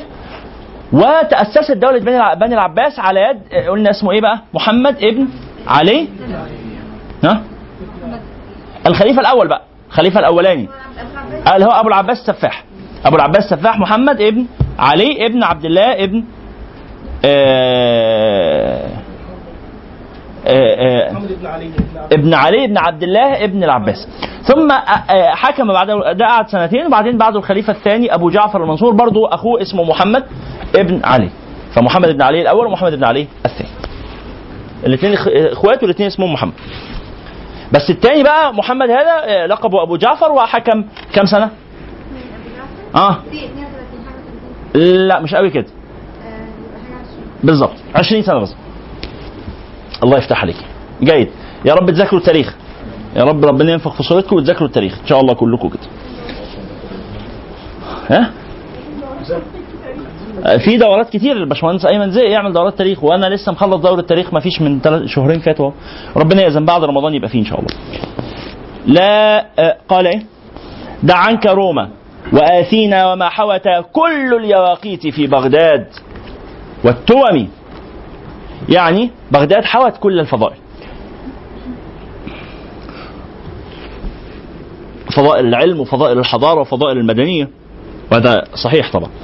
وخلي كسرى خليه يعني اترك. وخلي كسرى وإيوانا يدل به. ما معنى يدل؟ يدل يعني ها؟ دل ته دلالا فأنت أهل لذاك. ما معنى دل ته؟ أه ما معنى دلال؟ ها؟ يدل. ته دلالا لا. يدل. مش يدل. يدل يعني يرشد. من من الدلال. ها؟ ما معنى الدلال؟ يدل ها؟ آه يعني ينغمس في غلاوة الثرى. ي- يفاخر. ومن المفاخرة ما قالته آه، رضا جزاه الله خيرا كلامها دقيق. اللي هو يتعثر في مشيته مشية المتدلل يعني ماشي بيتبختر يمين وشمال زي ما يكون هيقع آه أقل من عثرات الدل في الرسم. الله يفتح عليك صحيح. هذا هنا؟ ها؟ ما بنحفظش ولا؟ أقل من عثرات الدل في الرسم صحيح. شوفوا يا جماعة هنا بقى ال- الكلام اللي اتكلمنا عنه كتير أهمية حفظ الشعر. أهمية حفظ الشعر إنه المعاني اللغوية تكون حية بمثل هذا. بمثل هذا إنما ت- تقرأ المفردة أو اللفظ تفهمه. نعم. وخل كسرى وإيوانا يدل به هوى على أثر النيران والأيم. هوى سقط. هوى سقط. وأنتم تعرفون إيوان كسرى تحدثنا عنه من قبل. هم؟ والإيوان بناء؟ له جدران ثلاثة ليست به أعمدة مفتوح على صحن مكشوف. تحدثنا عن إيوان كسرى وعن قصة سيدنا ربيع بن عامر معه وكان أعظم بناء في الدنيا في حينه. كان فخور جدا بإيوانه ده.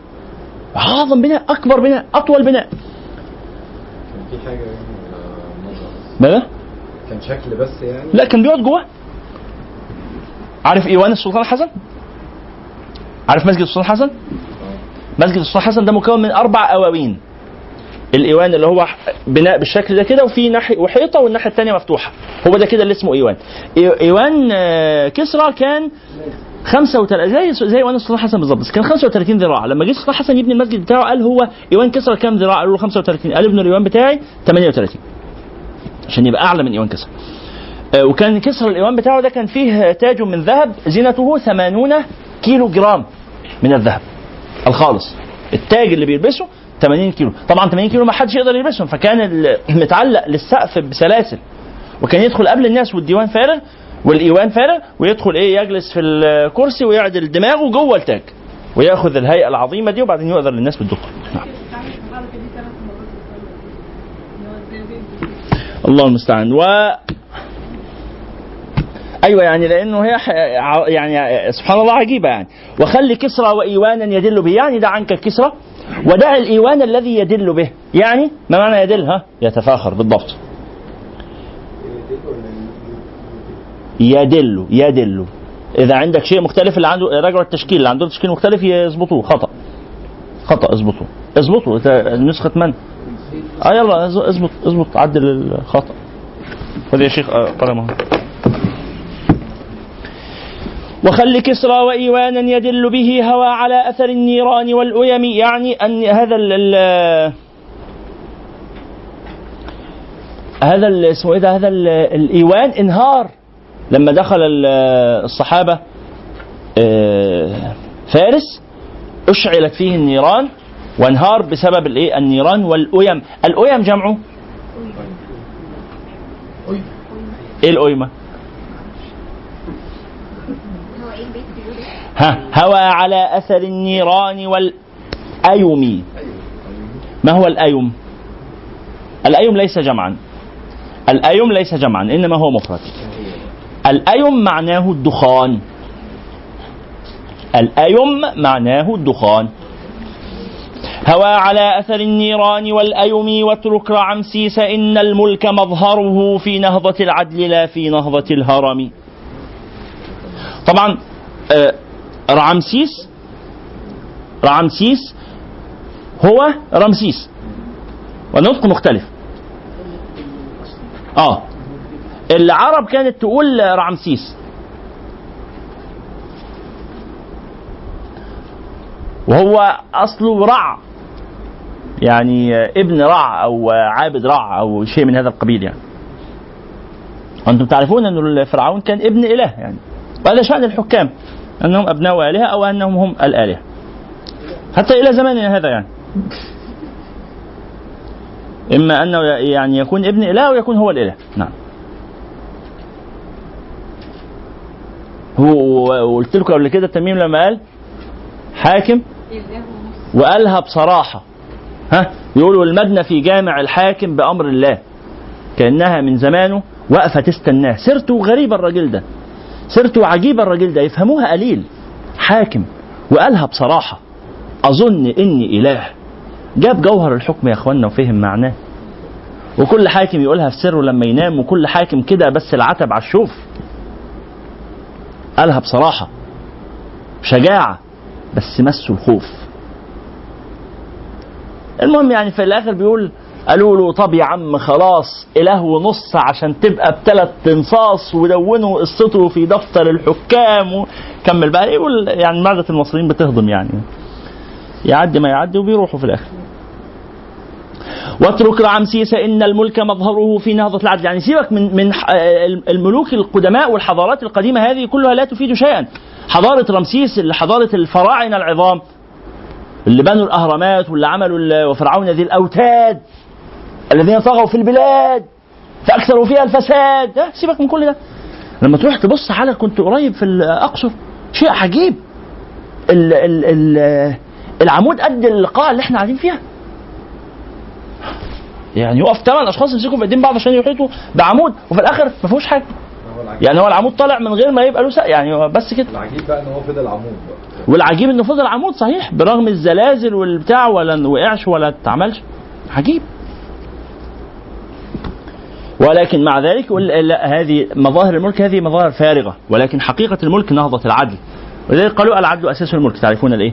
الكلمة المشهورة. واترك رعمسيس ان الملك مظهره في نهضة العدل. الملك الحقيقي في نهضة العدل لا في نهضة الهرم. الهرم معروف هنا معناه البناء الإيه؟ اللي عندنا في مصر بناء خاص اسم خاص لشيء مخ- مخصوص يعني. علم. دار الشرائع. ها روما. أنا لسه قايل لكم إن روما قوانين شرائع معناها القوانين والدساتير. دار الشرائع روما كلما ذكرت دار السلام لها ألقت يد السلم دار السلام إيه دار السلام؟ عارفين دار السلام؟ محطة مترو. تعرفونها؟ ها؟ قريبة من الحلوان. طبعا ليست هي المذكور المقصودة هنا. دار السلام اسم للجنة صح. لكن هنا ليست هي المقصودة. بغداد الله يفتح عليكم. دار السلام هي بغداد. دار السلام اسم لبغداد. بغداد تسمى بدار السلام. بغداد؟ بغداد عاصمة الخلافة العباسية يا بسنت عاصمة الخلافة العباسية يعني عاصمة الدنيا.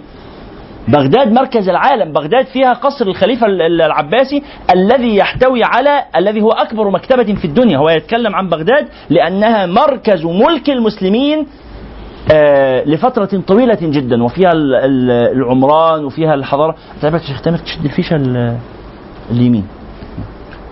فيتحدث عن بغداد لأنها مركز العالم. مركز العالم الإسلامي ومركز العالم أجمع. نعم. غالبا شيخ هي جمعت ما بين الاثنين القواعد وشدتها والفلسفة. طبعا. صحيح. دار الشرائع روما. كلما ذكرت دار السلام لها يعني كل ما يقولوا روما على بغداد ألقت يد السلم يعني تستسلم. سلم يعني استسلام. يعني تستسلم تقول لا أنا لا أستطيع أن أقاوم بغداد. بغداد لا تقاوم.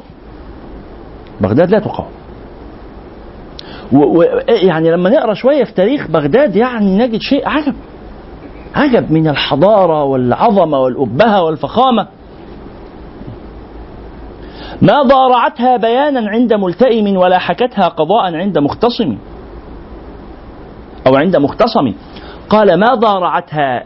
يعني روما لم تضارع. ما معنى ضارع؟ ضارع أي نافس أو واز. واز فهو موازن أو قرين. قال إن روما لا تقارن ولا تنافس ولا تضارع ولا توازي ولا تساوي. بغداد.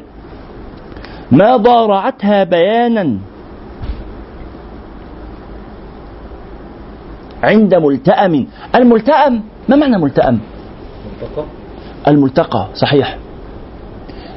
ملتقى الناس مجمع الناس وسمي الملتقى بالملتأم لأن الناس يلتئمون. فيه يلتئمون فيه نقعد كده كتفنا في كتف بعض ونلتئم يعني نداوي الجروح ون- ونجتمع وبتاع. فقال إن روما ما ضارعتها يعني ما ضارعت بغداد ما ضارعتها بيانا عند ملتأم ولا حكتها قضاء. عند مختصم يعني حتى لم تستطع أن تقاضيها. ما تقدرش تقف قدامها في ساحة القضاء لو في خصومة. يعني لو القعدة قعدة آه، أنس و وصهللة وملتئم يعني مجمع ظريف كده حبي. آه، روما لا تستطيع أن تقارن بغداد وكذلك لو الموضوع فيه عدل وخصام وقضاء برضه لا تستطيع أن تقارن. ولا احتوت في طراز من قياصرها على رشيد ومأمون ومعتصم. الطراز؟ ما هو الطراز؟ منه التطريز. ها؟ عارفين التطريز الطراز هو ال- النقوش التي تكون بالثوب. النقوش التي تكون بالثوب.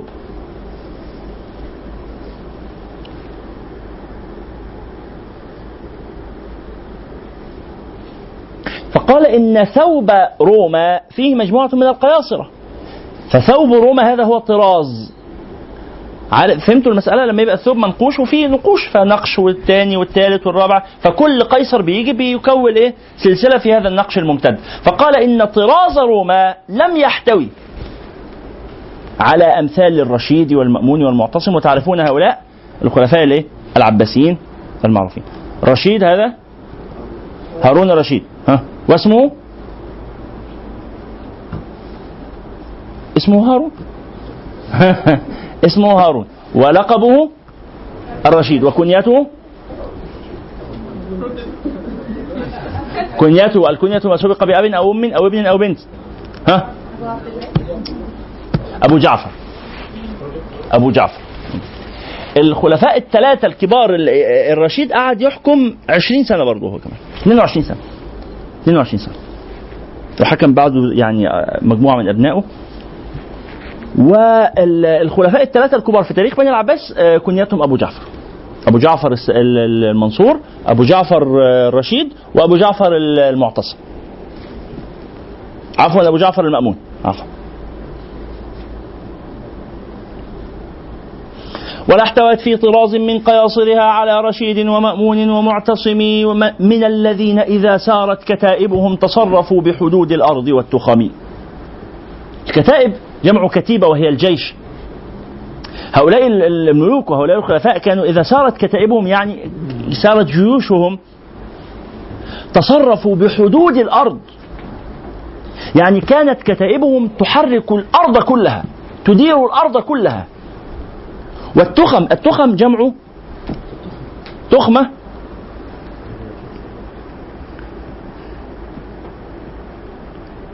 لا التخم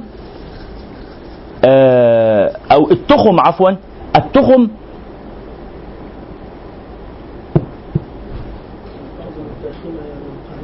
لا التخم أو التخوم.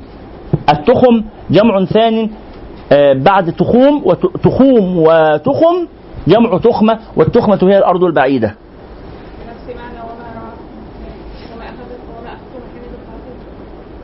و... و... آه، ركضتها في مريع المعصيات وما أخذت من لا. أخذت من إيه؟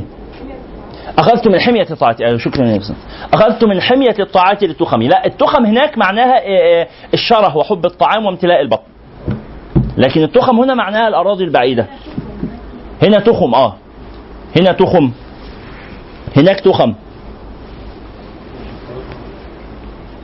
آه تخم معناها هي مش جمع تخمة لا أنا أظن أنه لا, لا مفرد لها. يعني آه، خلوني أراجع المفرد وأقول لكم بس أظن أنه لا مفرد لها. التخوم معناها الأراضي البعيدة. التخوم معناها الأراضي البعيدة. بخلاف التخم التخم جمع تخمة وهي الشره وامتلاء البطن وشدة حب الأكل. فهذه اسمها تخمة. بخلاف هنا التخم يعني آه، التخوم يعني ال- الأراضي البعيدة. يقول إن هؤلاء الملوك كانوا إذا سارت كتائبهم تصرفوا يعني أداروا حدود الأرض والتخم يعني الأماكن البعيدة جدا خاضعة لسلطانهم. تعرفون القصة؟ هارون لما قال للسحابة شرقي أو غربي أمطري حيث شئت فسيأتيني خراجك إن شاء الله. يعني خلاص هو واحد بيحكم الأرض كلها. ويجلسون إلى علم ومعرفة فلا يدانون في عقل ولا فهم. تعرفون هارون الرشيد كانت إذا أتته قطعة رقعة رسالة مكتوبة. منقوطة يعني محطوط فيها نقاط كان يمزقها. آه يمزقها ويقول يتهمني بالجهل والعجمة. وأنا جاهل. ما أعرفش أقرأ الكلام غير لما يكون عليه نقط. وأنا أعجمي. ها؟ هل أحتاج إلى نقاط حتى أقرأ الكلام العربي؟ لا. ده أنا يعني إيه؟ راجل قوي له. زينا بالظبط. إيه حروف كتير شبه بعضها لازم نقف ح- حالا أهو حالا حضرتك هتعملي كده. بالجمله اللي مكتوبة. أهو أهو.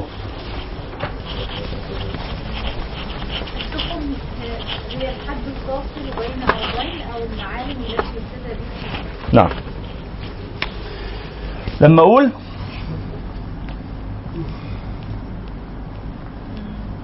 شوفوا كده معايا لو سمحت. لو سمحتم. حاضر هنرجع لحضرتك.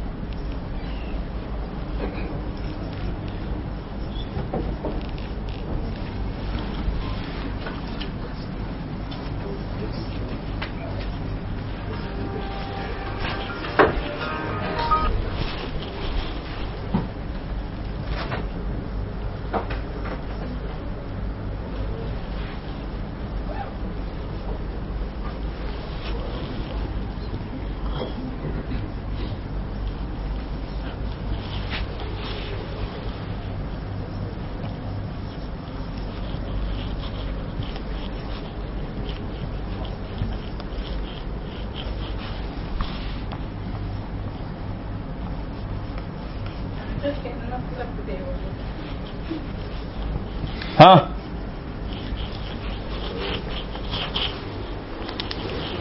أظن كلها جملة مقروءة. صحيح؟ بس دي جملة كويسة برضه. يعني لو شلنا البورده دي منها النقط بصراحة. لو شلنا من البوردة النقط يلا آه، لو سمحتم. لحظة واحدة لحظة واحدة. الأمر هين. الأمر هين. آه كده. صدق إسلام. صدق إسلام.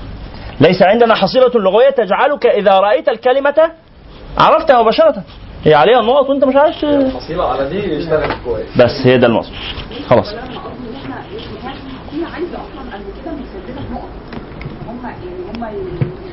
هي يعني الحصيلة عنده متخزنة من غير نقط. أيوه ما هي بقى إزاي بقى هو إزاي بين الحروف يعني هو عارف منين إن هم ثلاث حروف السياق. السياق. السياق. إنه الكلمة اللي الجملة اللي قبلها الكلمة اللي قبلها والكلمة اللي بعدها بتقول المعنى ده. يا جماعة الحروف أصلا الحرف الذي عليه نقطة يسمونه حرف إيه؟ معجم. ها؟ والحرف الذي ليس عليه نقطة يسمونه حرف مهمل. حرف معجم يعني وضعت عليه نقطة لأن الاعاجم يحتاجون إليه. أعجم الحرف أي أزال عجمته. فالأعجمي لا يستطيع أن يفهم الحرف إلا بالنقاط. بخلاف العربي لا يحتاج إلى هذا. يعني لحظة واحدة أنا س- سأتجاوز إلى أو م- مثلا أرجع إلى بيت سابق وأكتبه هنا من البردة لما أقول إيه؟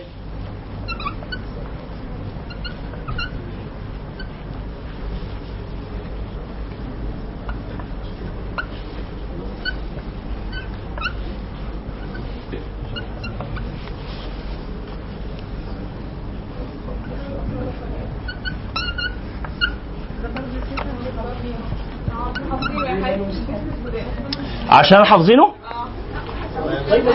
طيب لحظة واحدة انت مش حافظه وعرفت تقراه؟ قول كده يا أحمد.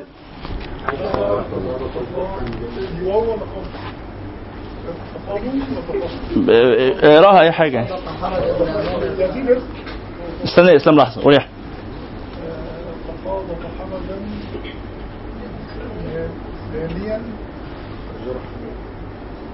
هل هي حرجا دائما؟ مين قال جرحا؟ حافظاها مش حافظاها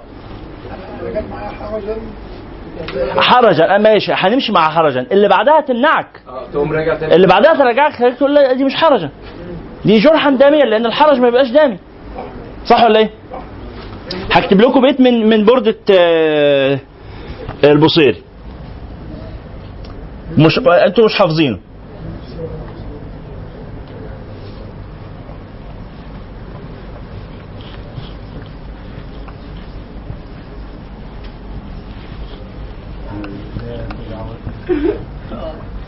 لحظة واحدة اللي حافظه ما يقولش.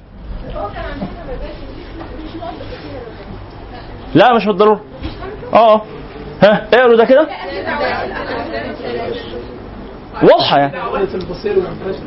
عشان حافظين بردة البصيري البيت ده مش مشهور.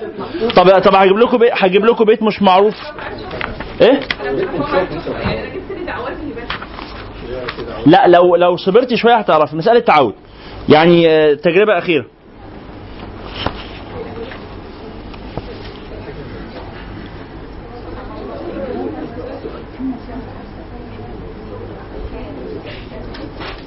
شوف كده شوف. لو سمحتوا الصوت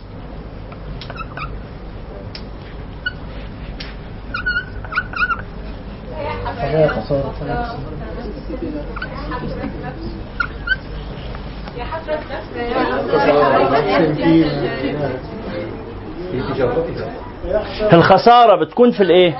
التجارة تمشي حصارة. حسارة؟ يعني لا. مفيش في اللغة كده ده تصريف جديد انت لسه مخترعه دلوقتي. هنضيفه حاضر على على يعني إيه انجازاتك اللغوية. ال- ال- البيت ال- الشطر اللي بعده يغير خسارة. ال- آه، البيت اللي بعده يغير جسارة يمنعها. لأنه الشطر اللي بعده مش أنا ما كتبتوش. الشطر اللي بعده بيقول لم تشتري لم ت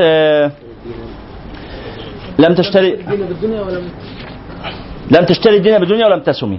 اذا فهي خسارة. فهي خسارة بالضبط. فهمتوا الفكرة؟ يلا. مع الوقت بقى هم كانوا زي مسألة التشكيل هل تحتاجون إلى التشكيل من أجل قراءة الكلام بشكل صحيح؟ نعم. خلاص هذا للضعف. للضعف للضعف. بالظبط للضعف. في في قطعة كان نزلت يعني حاجة نشر في الفيسبوك أو غيره كان فيها من غير نوع. نعم. وأظن معظم اللي اللي علقوا عليها كان قروها من الذين إذا سارت كتائبهم تصرفوا بحدود الأرض والتخم ويجلسون إلى علم ومعرفة فلا يدانون في عقل ولا فهم يطأطئ العلماء الهام إن نبسوا من هيبة العلم.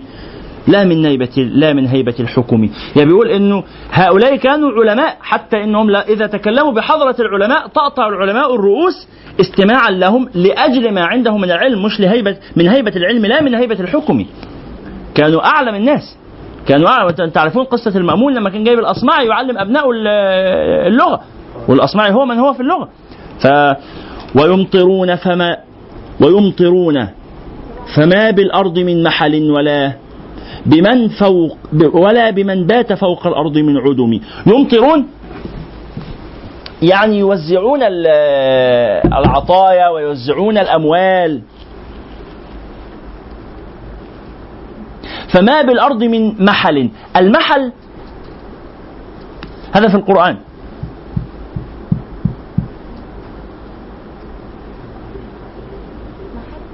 مم. المحل. لا. المحل المحل معناه الجدب معناه الخسارة. الله تعالى يقول وهو شديد المحال. ويمطرون فما بالأرض من محل يعني إذا أمطروا لا يكون في الأرض مكان محل يعني جدب يعني آه، ليس فيه زراعة ولا وفرة ولا نماء. ويمطرون فما, في فما بالأرض من محل ولا بمن بات فوق الأرض من عدم. يعني كان المتنبي يقول أين أزمعت ها مين حافظ؟ يلا قولي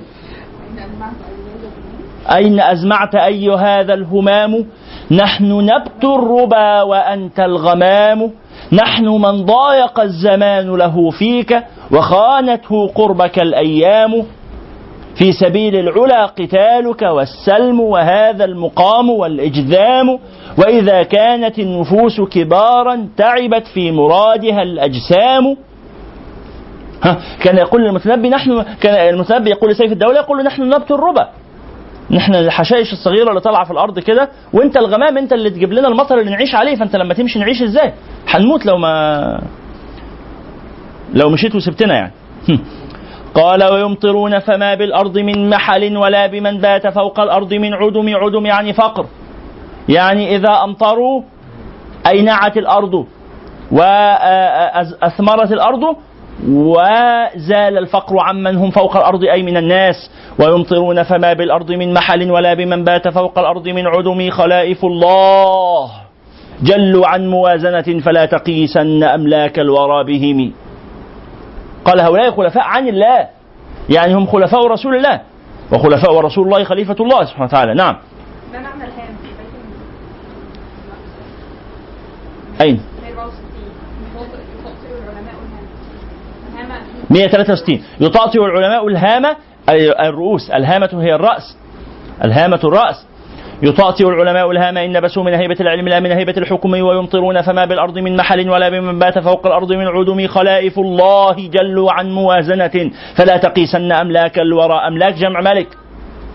أملاك جمع ملك. يعني لا تقس ملوك الأرض بهؤلاء الخلفاء.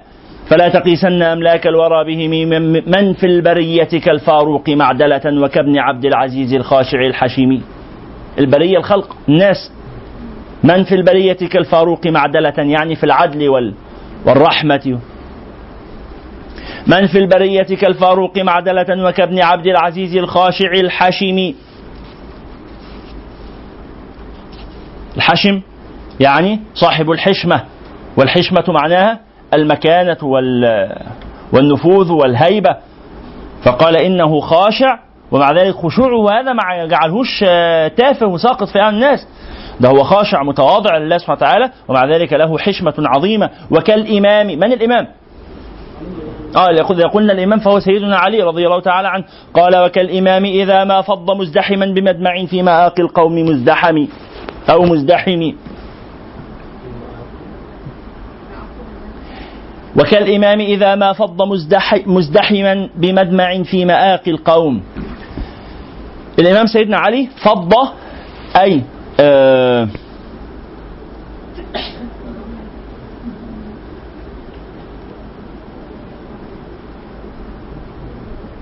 أزال أو كسر أو آه، فرق. وكالإمام إذا ما سيدنا علي إذا ما فض مزدحما.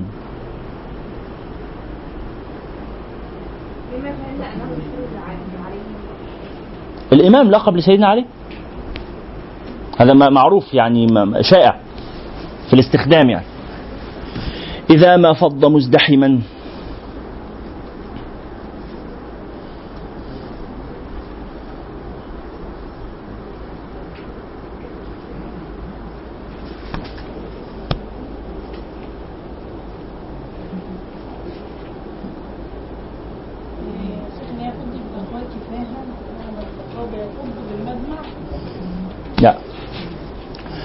وكالإمام إذا ما فضه مزدحما بمدمع في مآقي القوم مزدحم مزدحم. يعني هو يقول سيدنا علي رضي الله تعالى عنه وأرضاه كان يفض الجموع المزدحمة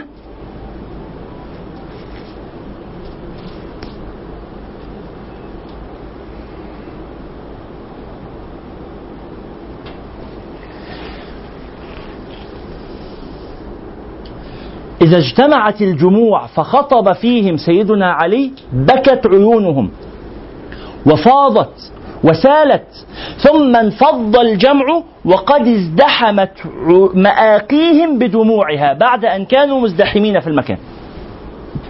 قال وكالإمام إذا ما فض مزدحما المجمع مجمع الناس المزدحمين يقوم فيخطب فيهم يذكرهم بالله سبحانه وتعالى فتدمع عيونهم بمدمع في مآقي القوم. ال- ال- المآقي آه، جمع مآق والمآق هو آه، أقرب نقطة في العين مما يلي الأنف وهو موضع نزول الدمع. الدمع إذا نزل نزل من المآقي. فقال إن المآقي مآقي الناس تزدحم بالدمع إذا سمعوا خطبة الإمام. وكالإمام انتبهوا صلوا على النبي. صلى الله عليه وسلم. قال وكالإمام إذا ما فض مزدحما بمدمع في مآقي القوم مزدحم فيصبح الزحام في العيون بعد أن كان الزحام في الأبدان. يصبح الزحام في العيون بسبب الدموع المتكاثرة نزولا. الزاخر العذب. في علم وفي أدب. الزاخر قلنا ما معنى زاخر؟ ها؟ زاخر معناها ممتلئ. صفة للبحر فهو بحر زاخر يعني ممتلئ بالخيرات الزاخر العذب يعني هو بحر ولكنه إيه؟ ما تفهمش إنه بحر فيبقى مالح. لا ده بحر عذب سبحان الله. فهمتم؟ لو قال لك بحر وسكت يخطر في بالك إنه يكون مالح ولا حاجة لا. الزاخر العذب في علم وفي أدب والناصر الندب في حرب وفي سلم. الندب يعني المبادر فهو ناصر ندب في حرب وفي سلم مبادر في الحرب ومبادر في السلم في العلم تلاقي وفي الأدب تلاقي رضي الله تعالى عنه وأرضاه. أو كابن عفان والقرآن في يده يحنو عليه كما يح كما تحنو على الفطم. الفطم اللي هو الرضيع الذي تفطمه. فهو يبكي ويصرخ ويطلب الإيه؟ اللبن وأنت تمنعه عن اللبن ومع ذلك أنت إيه؟ شديد الرحمة به. فأنت تجمع بين الرحمة والقسوة. وهذه حالة عجيبة. قلبك هينخلع عليه بس أنت مش عايز تستجيب إلى رغباته في الرضاع علشان لازم يكبر. خلاص. أو كابن عفان والقرآن في يده يحنو عليه يعني يحنو على يحنو على القرآن. يعني طبعا هو القرآن كلام الله. هل ينتظر إلى حنو أحد؟ لا هو يقصد هنا العناية والرعاية والخدمة بكتابة المصحف وتسجيله وإرساله إلى الأمصار. أو كابن عفان والقرآن في يده يحنو عليه كما تحنو على الفطم ويجمع الآية ترتيبا وينظمها عقدا بجيد الليالي غير منفصم. يعني يجعل الآيات كالعقد وتحدثنا اليوم عن العقد. العقد هو مجموعة الليالي المنتظمة في سلك. إذا جمعت الليالي في سلك تكون عقدا. فهو جمع الآيات يعني رتبها وجعلها في آه، مصحف واحد وكتاب واحد الآية بعد الآية بعد الآية فبقت عقد بعد ما كانت. قال والدر يزداد دعني ووصف آيات له ظهرت ظهور نار القرى القرى ليلا على علمي فالدر يزداد حسنا وهو منتظم وليس ينقص حسنا غير منتظم. ليس ينقص حسنا غير منتظم. يعني كانت آيات القرآن جليلة الحسن. ولكنها كانت منثورة فلما نظمت ازدادت حسنا وبهاء في مصحف واحد ويجمع الآية ترتيبا وينظمها عقدا بجيد الليالي. الجيد هو العنق الجيد هو العنق. فقال إن الليالي لها جيد لها عنق. والقرآن قد علق كالعقد في جيد الليالي يعني زين الزمان يعني أضاء الزمان عقدا بجيد الليالي غير منفصم يعني منفصم يعني منقطع. منفصم يعني منقطع. فقال إن عقد القرآن لا ينفصم ولا ينقطع. جرحان في كبد الإسلام ما التأما جرح الشهيد وجرح بالكتاب دمي جرح الشهيد سيدنا؟ سيدنا عثمان لما قتل. قال إنه عثمان كان يحنو على المصحف فلما دخلوا عليه فقتلوه جرح الإسلام جرحان جرح الشهيد وهو عثمان وجرح المصحف. فأنتم تعرفون أن سيدنا عثمان لما قتل سقط دمه على المصحف. سقط دمه على المصحف. فقال جرحان في كبد الإسلام ما التأم جرح الشهيد وجرح بالكتاب دمي.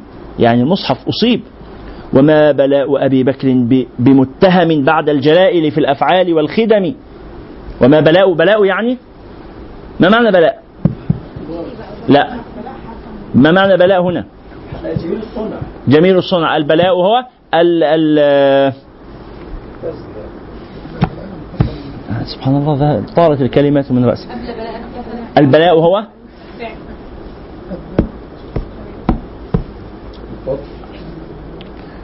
طارت الكلمات سبحان الله. الصنيع. البلاء هو الصنيع. أبلى بلاء حسنا يعني صنع صنعا حسنا. البلاء هو الصنيع. وما بلاء يعني وما صنيع أبي بكر. البلاء هو الصنيع. وما بلاء يعني وما صنيع أبي بكر بمتهم. يعني أبو بكر أفعاله لا تتهم. أفعاله ما ما ما معروفة. بعد الجلائل في الأفعال والخدم. الجلائل جمع جليلة. أمور أفعال جليلة. والخدم يعني الخدمات التي ازاها الإسلام. والنبي صلى الله عليه وعلى آله وصحبه وسلم يقول ما من احد وهذا حديث من أكثر الأحاديث التي يعني أفكر فيها تقريبا يوميا. أنا شخصيا. الحديث ده كثير الالحاح على ذهني. قوله صلى الله عليه وسلم ما من أحد كانت له علينا يد إلا كافأناه بها. مفيش حد عمل لنا جميل. مفيش حد عمل للإسلام خدمة إلا وخد مقابل. ابدا. ها؟ مفيش حد عمل لي حاجة إلا ووديته المقابل بتاعها قال إلا أبا بكر فإن له علينا يدا يجزيه الله تعالى بها. سبحان الله. النبي قال لي أي حد عمل حاجة ادينا له المقابل بتاعها إن عاجلا ولا اجلا؟ إلا أبو بكر. سبحان الله. وما بلغ أبي بكر بمتهم بعد الجلائل في الأفعال والخدم بالعزم بالحزم والعزم حاط الدين في محن أضلت الحلم من كهل ومحتلم. بالحزم يعني العقل. والعزم يعني القوة. الحزم معناها العقل يا جماعة. الحزم معناها العقل. فقسى ليزدجر ومن يك حازما فليقس أحيانا على من يرحمي حاز- حازم يعني عاقل. ها؟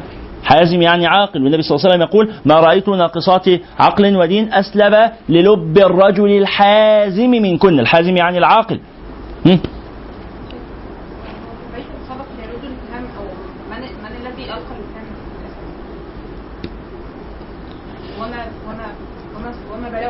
يعني بيقول إحنا مش محتاجين نتكلم عليه يعني هو آه، مش هنفضل ندافع عنه ولا أو آه، ليه ما بالأساس؟ إن هو في معرض ذكر فضائل الخلفاء. فهو آه، سيقول بعض القائلين في في وقت أحمد شوقي إن آه، آه، أبو بكر الصديق بحروبه ضد الرده أجبر الناس على الإسلام. وهو بذلك مارس نوعا من أنواع الاستبداد الديني. وقال إن هذا كلام ساقط لا نحتاج إلى الرد عليه. بالحزم والعزم حاط الدين في محن. بالحزم يعني بالعقل والعزم يعني القوة والإرادة. حاط يعني أحاط وحمى حاط الدين في محن أضلت الحلم. الحلم معناه العقل. ها؟ الحلم معناه العقل. وقلنا من قبل أن الحلم معناه العقل وعكس الحلم الجهل. وعكس الحلم الجهل فإن الجهل تعني عكس الحلم وتعني أيضا عكس العلم. ها؟ ذوي الأحلام والنهى يعني ذوي العقول. أضلت الحلم من ك... أضلت الحلم أضلت يعني أذهبت وأبعدت الحلم أضلت الحلم من كهل ومحتلم. الكهل هو كبير السن. ها؟ الكهل هو الرجل الذي بلغ أربعين أو جاوزها. ومحتلم يعني الصغير الشاب الحدث حدث السن. وحدنا وحدنا بالراشد حدنا يعني ابتعدنا. حدنا أي ابتعدنا. ابتعدنا صفة يعني آه، فعل ماذا؟ حاجة حدنا حدنا. يصف ماذا؟ أو يتحدث عن فعل ماذا؟ ما الذي حاد بالفاروق عن رشد؟ من المذكور. ها؟ الجلائل في الأفعال. المذكور المذكور. هو يتحدث عن مذكور يصف مذكور. كان في الأفعال والخلق الجلائل في الأفعال والخدم الجلاء هذه الجلائل حدنا بالراشد الفاروق عن رشد. ها؟ آه في محن عفوا في محن. أشكرك. في محن المحن. بالضبط. حدنا بغض النظر إيه هي؟ ماشي حاضر. بس أنا أنا عايز أرجع على اللي فات. عايز عايز أقول إنه حدنا هذه يصف بها امرا سبق ذكره وهو المحن. فقال إنها محن. أضلت وحدنا. فهمتم المسألة؟ قال وحدنا. ما الذي حاد؟ المحن. حادت بالراشد الفاروق عن رشد. يعني آه، عمر لن يكن ضالا. هو هو راشد. ولكن المحن كانت شديدة فحادت به ولكن ثبت أبو بكر. وحدنا بالراشد الفاروق عن رشد في الموت اللي هو موت النبي صلى الله عليه وسلم. وهو يقين غير منبهم. منبهم يعني خفي. منبهم يعني خفي. ولذلك نقول عن البهائم إنها بهائم لأنها تخفي. ما في داخلها من ال- الكلام وال- والمشاعر والمعاني لا تستطيع أن تعبر عنه. فهي بهيمة. بهيمة لأنها مبهمة. ولذلك أنا أقول لك أبهم الأمر يعني أخفه. أخفه ولا تظهره. أبهم الأمر إبهاما أخفاه. قال وهو آه، وهو يقين غير منبهم يعني غير خفي يجادل القوم. مستلا مهنده. ده سيدنا أبو بكر. يجادل القوم مستل آه، ده سيدنا عمر. يجادل القوم مستلا مهنده في أعظم الرسل قدرا كيف لم يدم. تقول إزاي؟ تقولوا عليه مات. إزاي؟ تقولوا عليه مات تعرفون القصة المشهورة. والله والله والله والذي نفسي بيده. آه، لقد ذهب للقاء آه، ربه كما ذهب موسى للقاء ربه وإنه عائد فمقطع أيدي وأرجل أقوام يقولون إنه قد مات. أنتوا كذابين ما ماتش. ما ينفعش يموت. آه الموت حقيقة وكل حاجة بس يعني لا ما ماتش. قال يجادل الناس مستلا مهنده في أعظم الرسل قدرا. كيف لم يدوي إزاي ما كملش معانا؟ إزاي رحل؟ لا تعذروه يعني لا تعاتبوه. عذل أي عاتب. عذل أي عاتب. لا تعذروه لا تعاتبوه. إذا طاف الذهول به. طاف الذهول الذهول معناه آه، آه، آه، ذهاب العقل. ذهل الإنسان أي ذهب عقله نسي الحقائق. فهو أصابه الذهول. لا تعذروه إذا طاف الذهول به. مات الحبيب. فضل الصب عن رغمي الصب يعني المحب شديد المحبة. ضل وما كان يريد أن يضل ولكن أرغم على ذلك. بسبب هذه المصيبة الجليلة والمحنة العظيمة لا تعذروه إذا طاف الذهول به. مات الحبيب. فضل الصب عن رغمي أنهى بذلك الفصل التاسع بموته صلى الله عليه وسلم ثم جعل الفصل الأخير في الصلاة عليه والتوسل به فقال يا رب صل وسلم ما أردت على نزيل عرشك خير الرسل كلهم. محيي الليالي صلاة لا يقطعها إلا بدمع من الإشفاق منسجم. مسبحا لك جنح الليل محتملا ضرا من السهد أو ضرا من الورم. رضية نفسه لا تشتكي سأما. وما مع الحب إن أخلصت من سأم. وصل ربي على آل له نخب.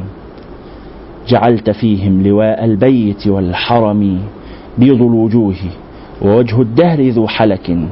شم الأنوف وأنف الحادثات حمي وأهد خير صلاة منك أربعة في الصحب صحبتهم مرعية الحرم الراكبين إذا نادى النبي بهم ما هال من جلل واشتد من عمم الصابرين ونفس الأرض واجفة الضاحكين إلى الأخطار والقحم يا رب هبت شعوب من منيتها واستيقظت أمم من رقدة العدم سعد ونحس وملك أنت مالكه تديل من نعم فيه ومن نقم رأى قضاؤك فينا رأي حكمته أكرم بوجهك من قاض ومنتقم فالطف لأجل رسول العالمين بنا ولا تزد قومه خسفا ولا تسم يا ربي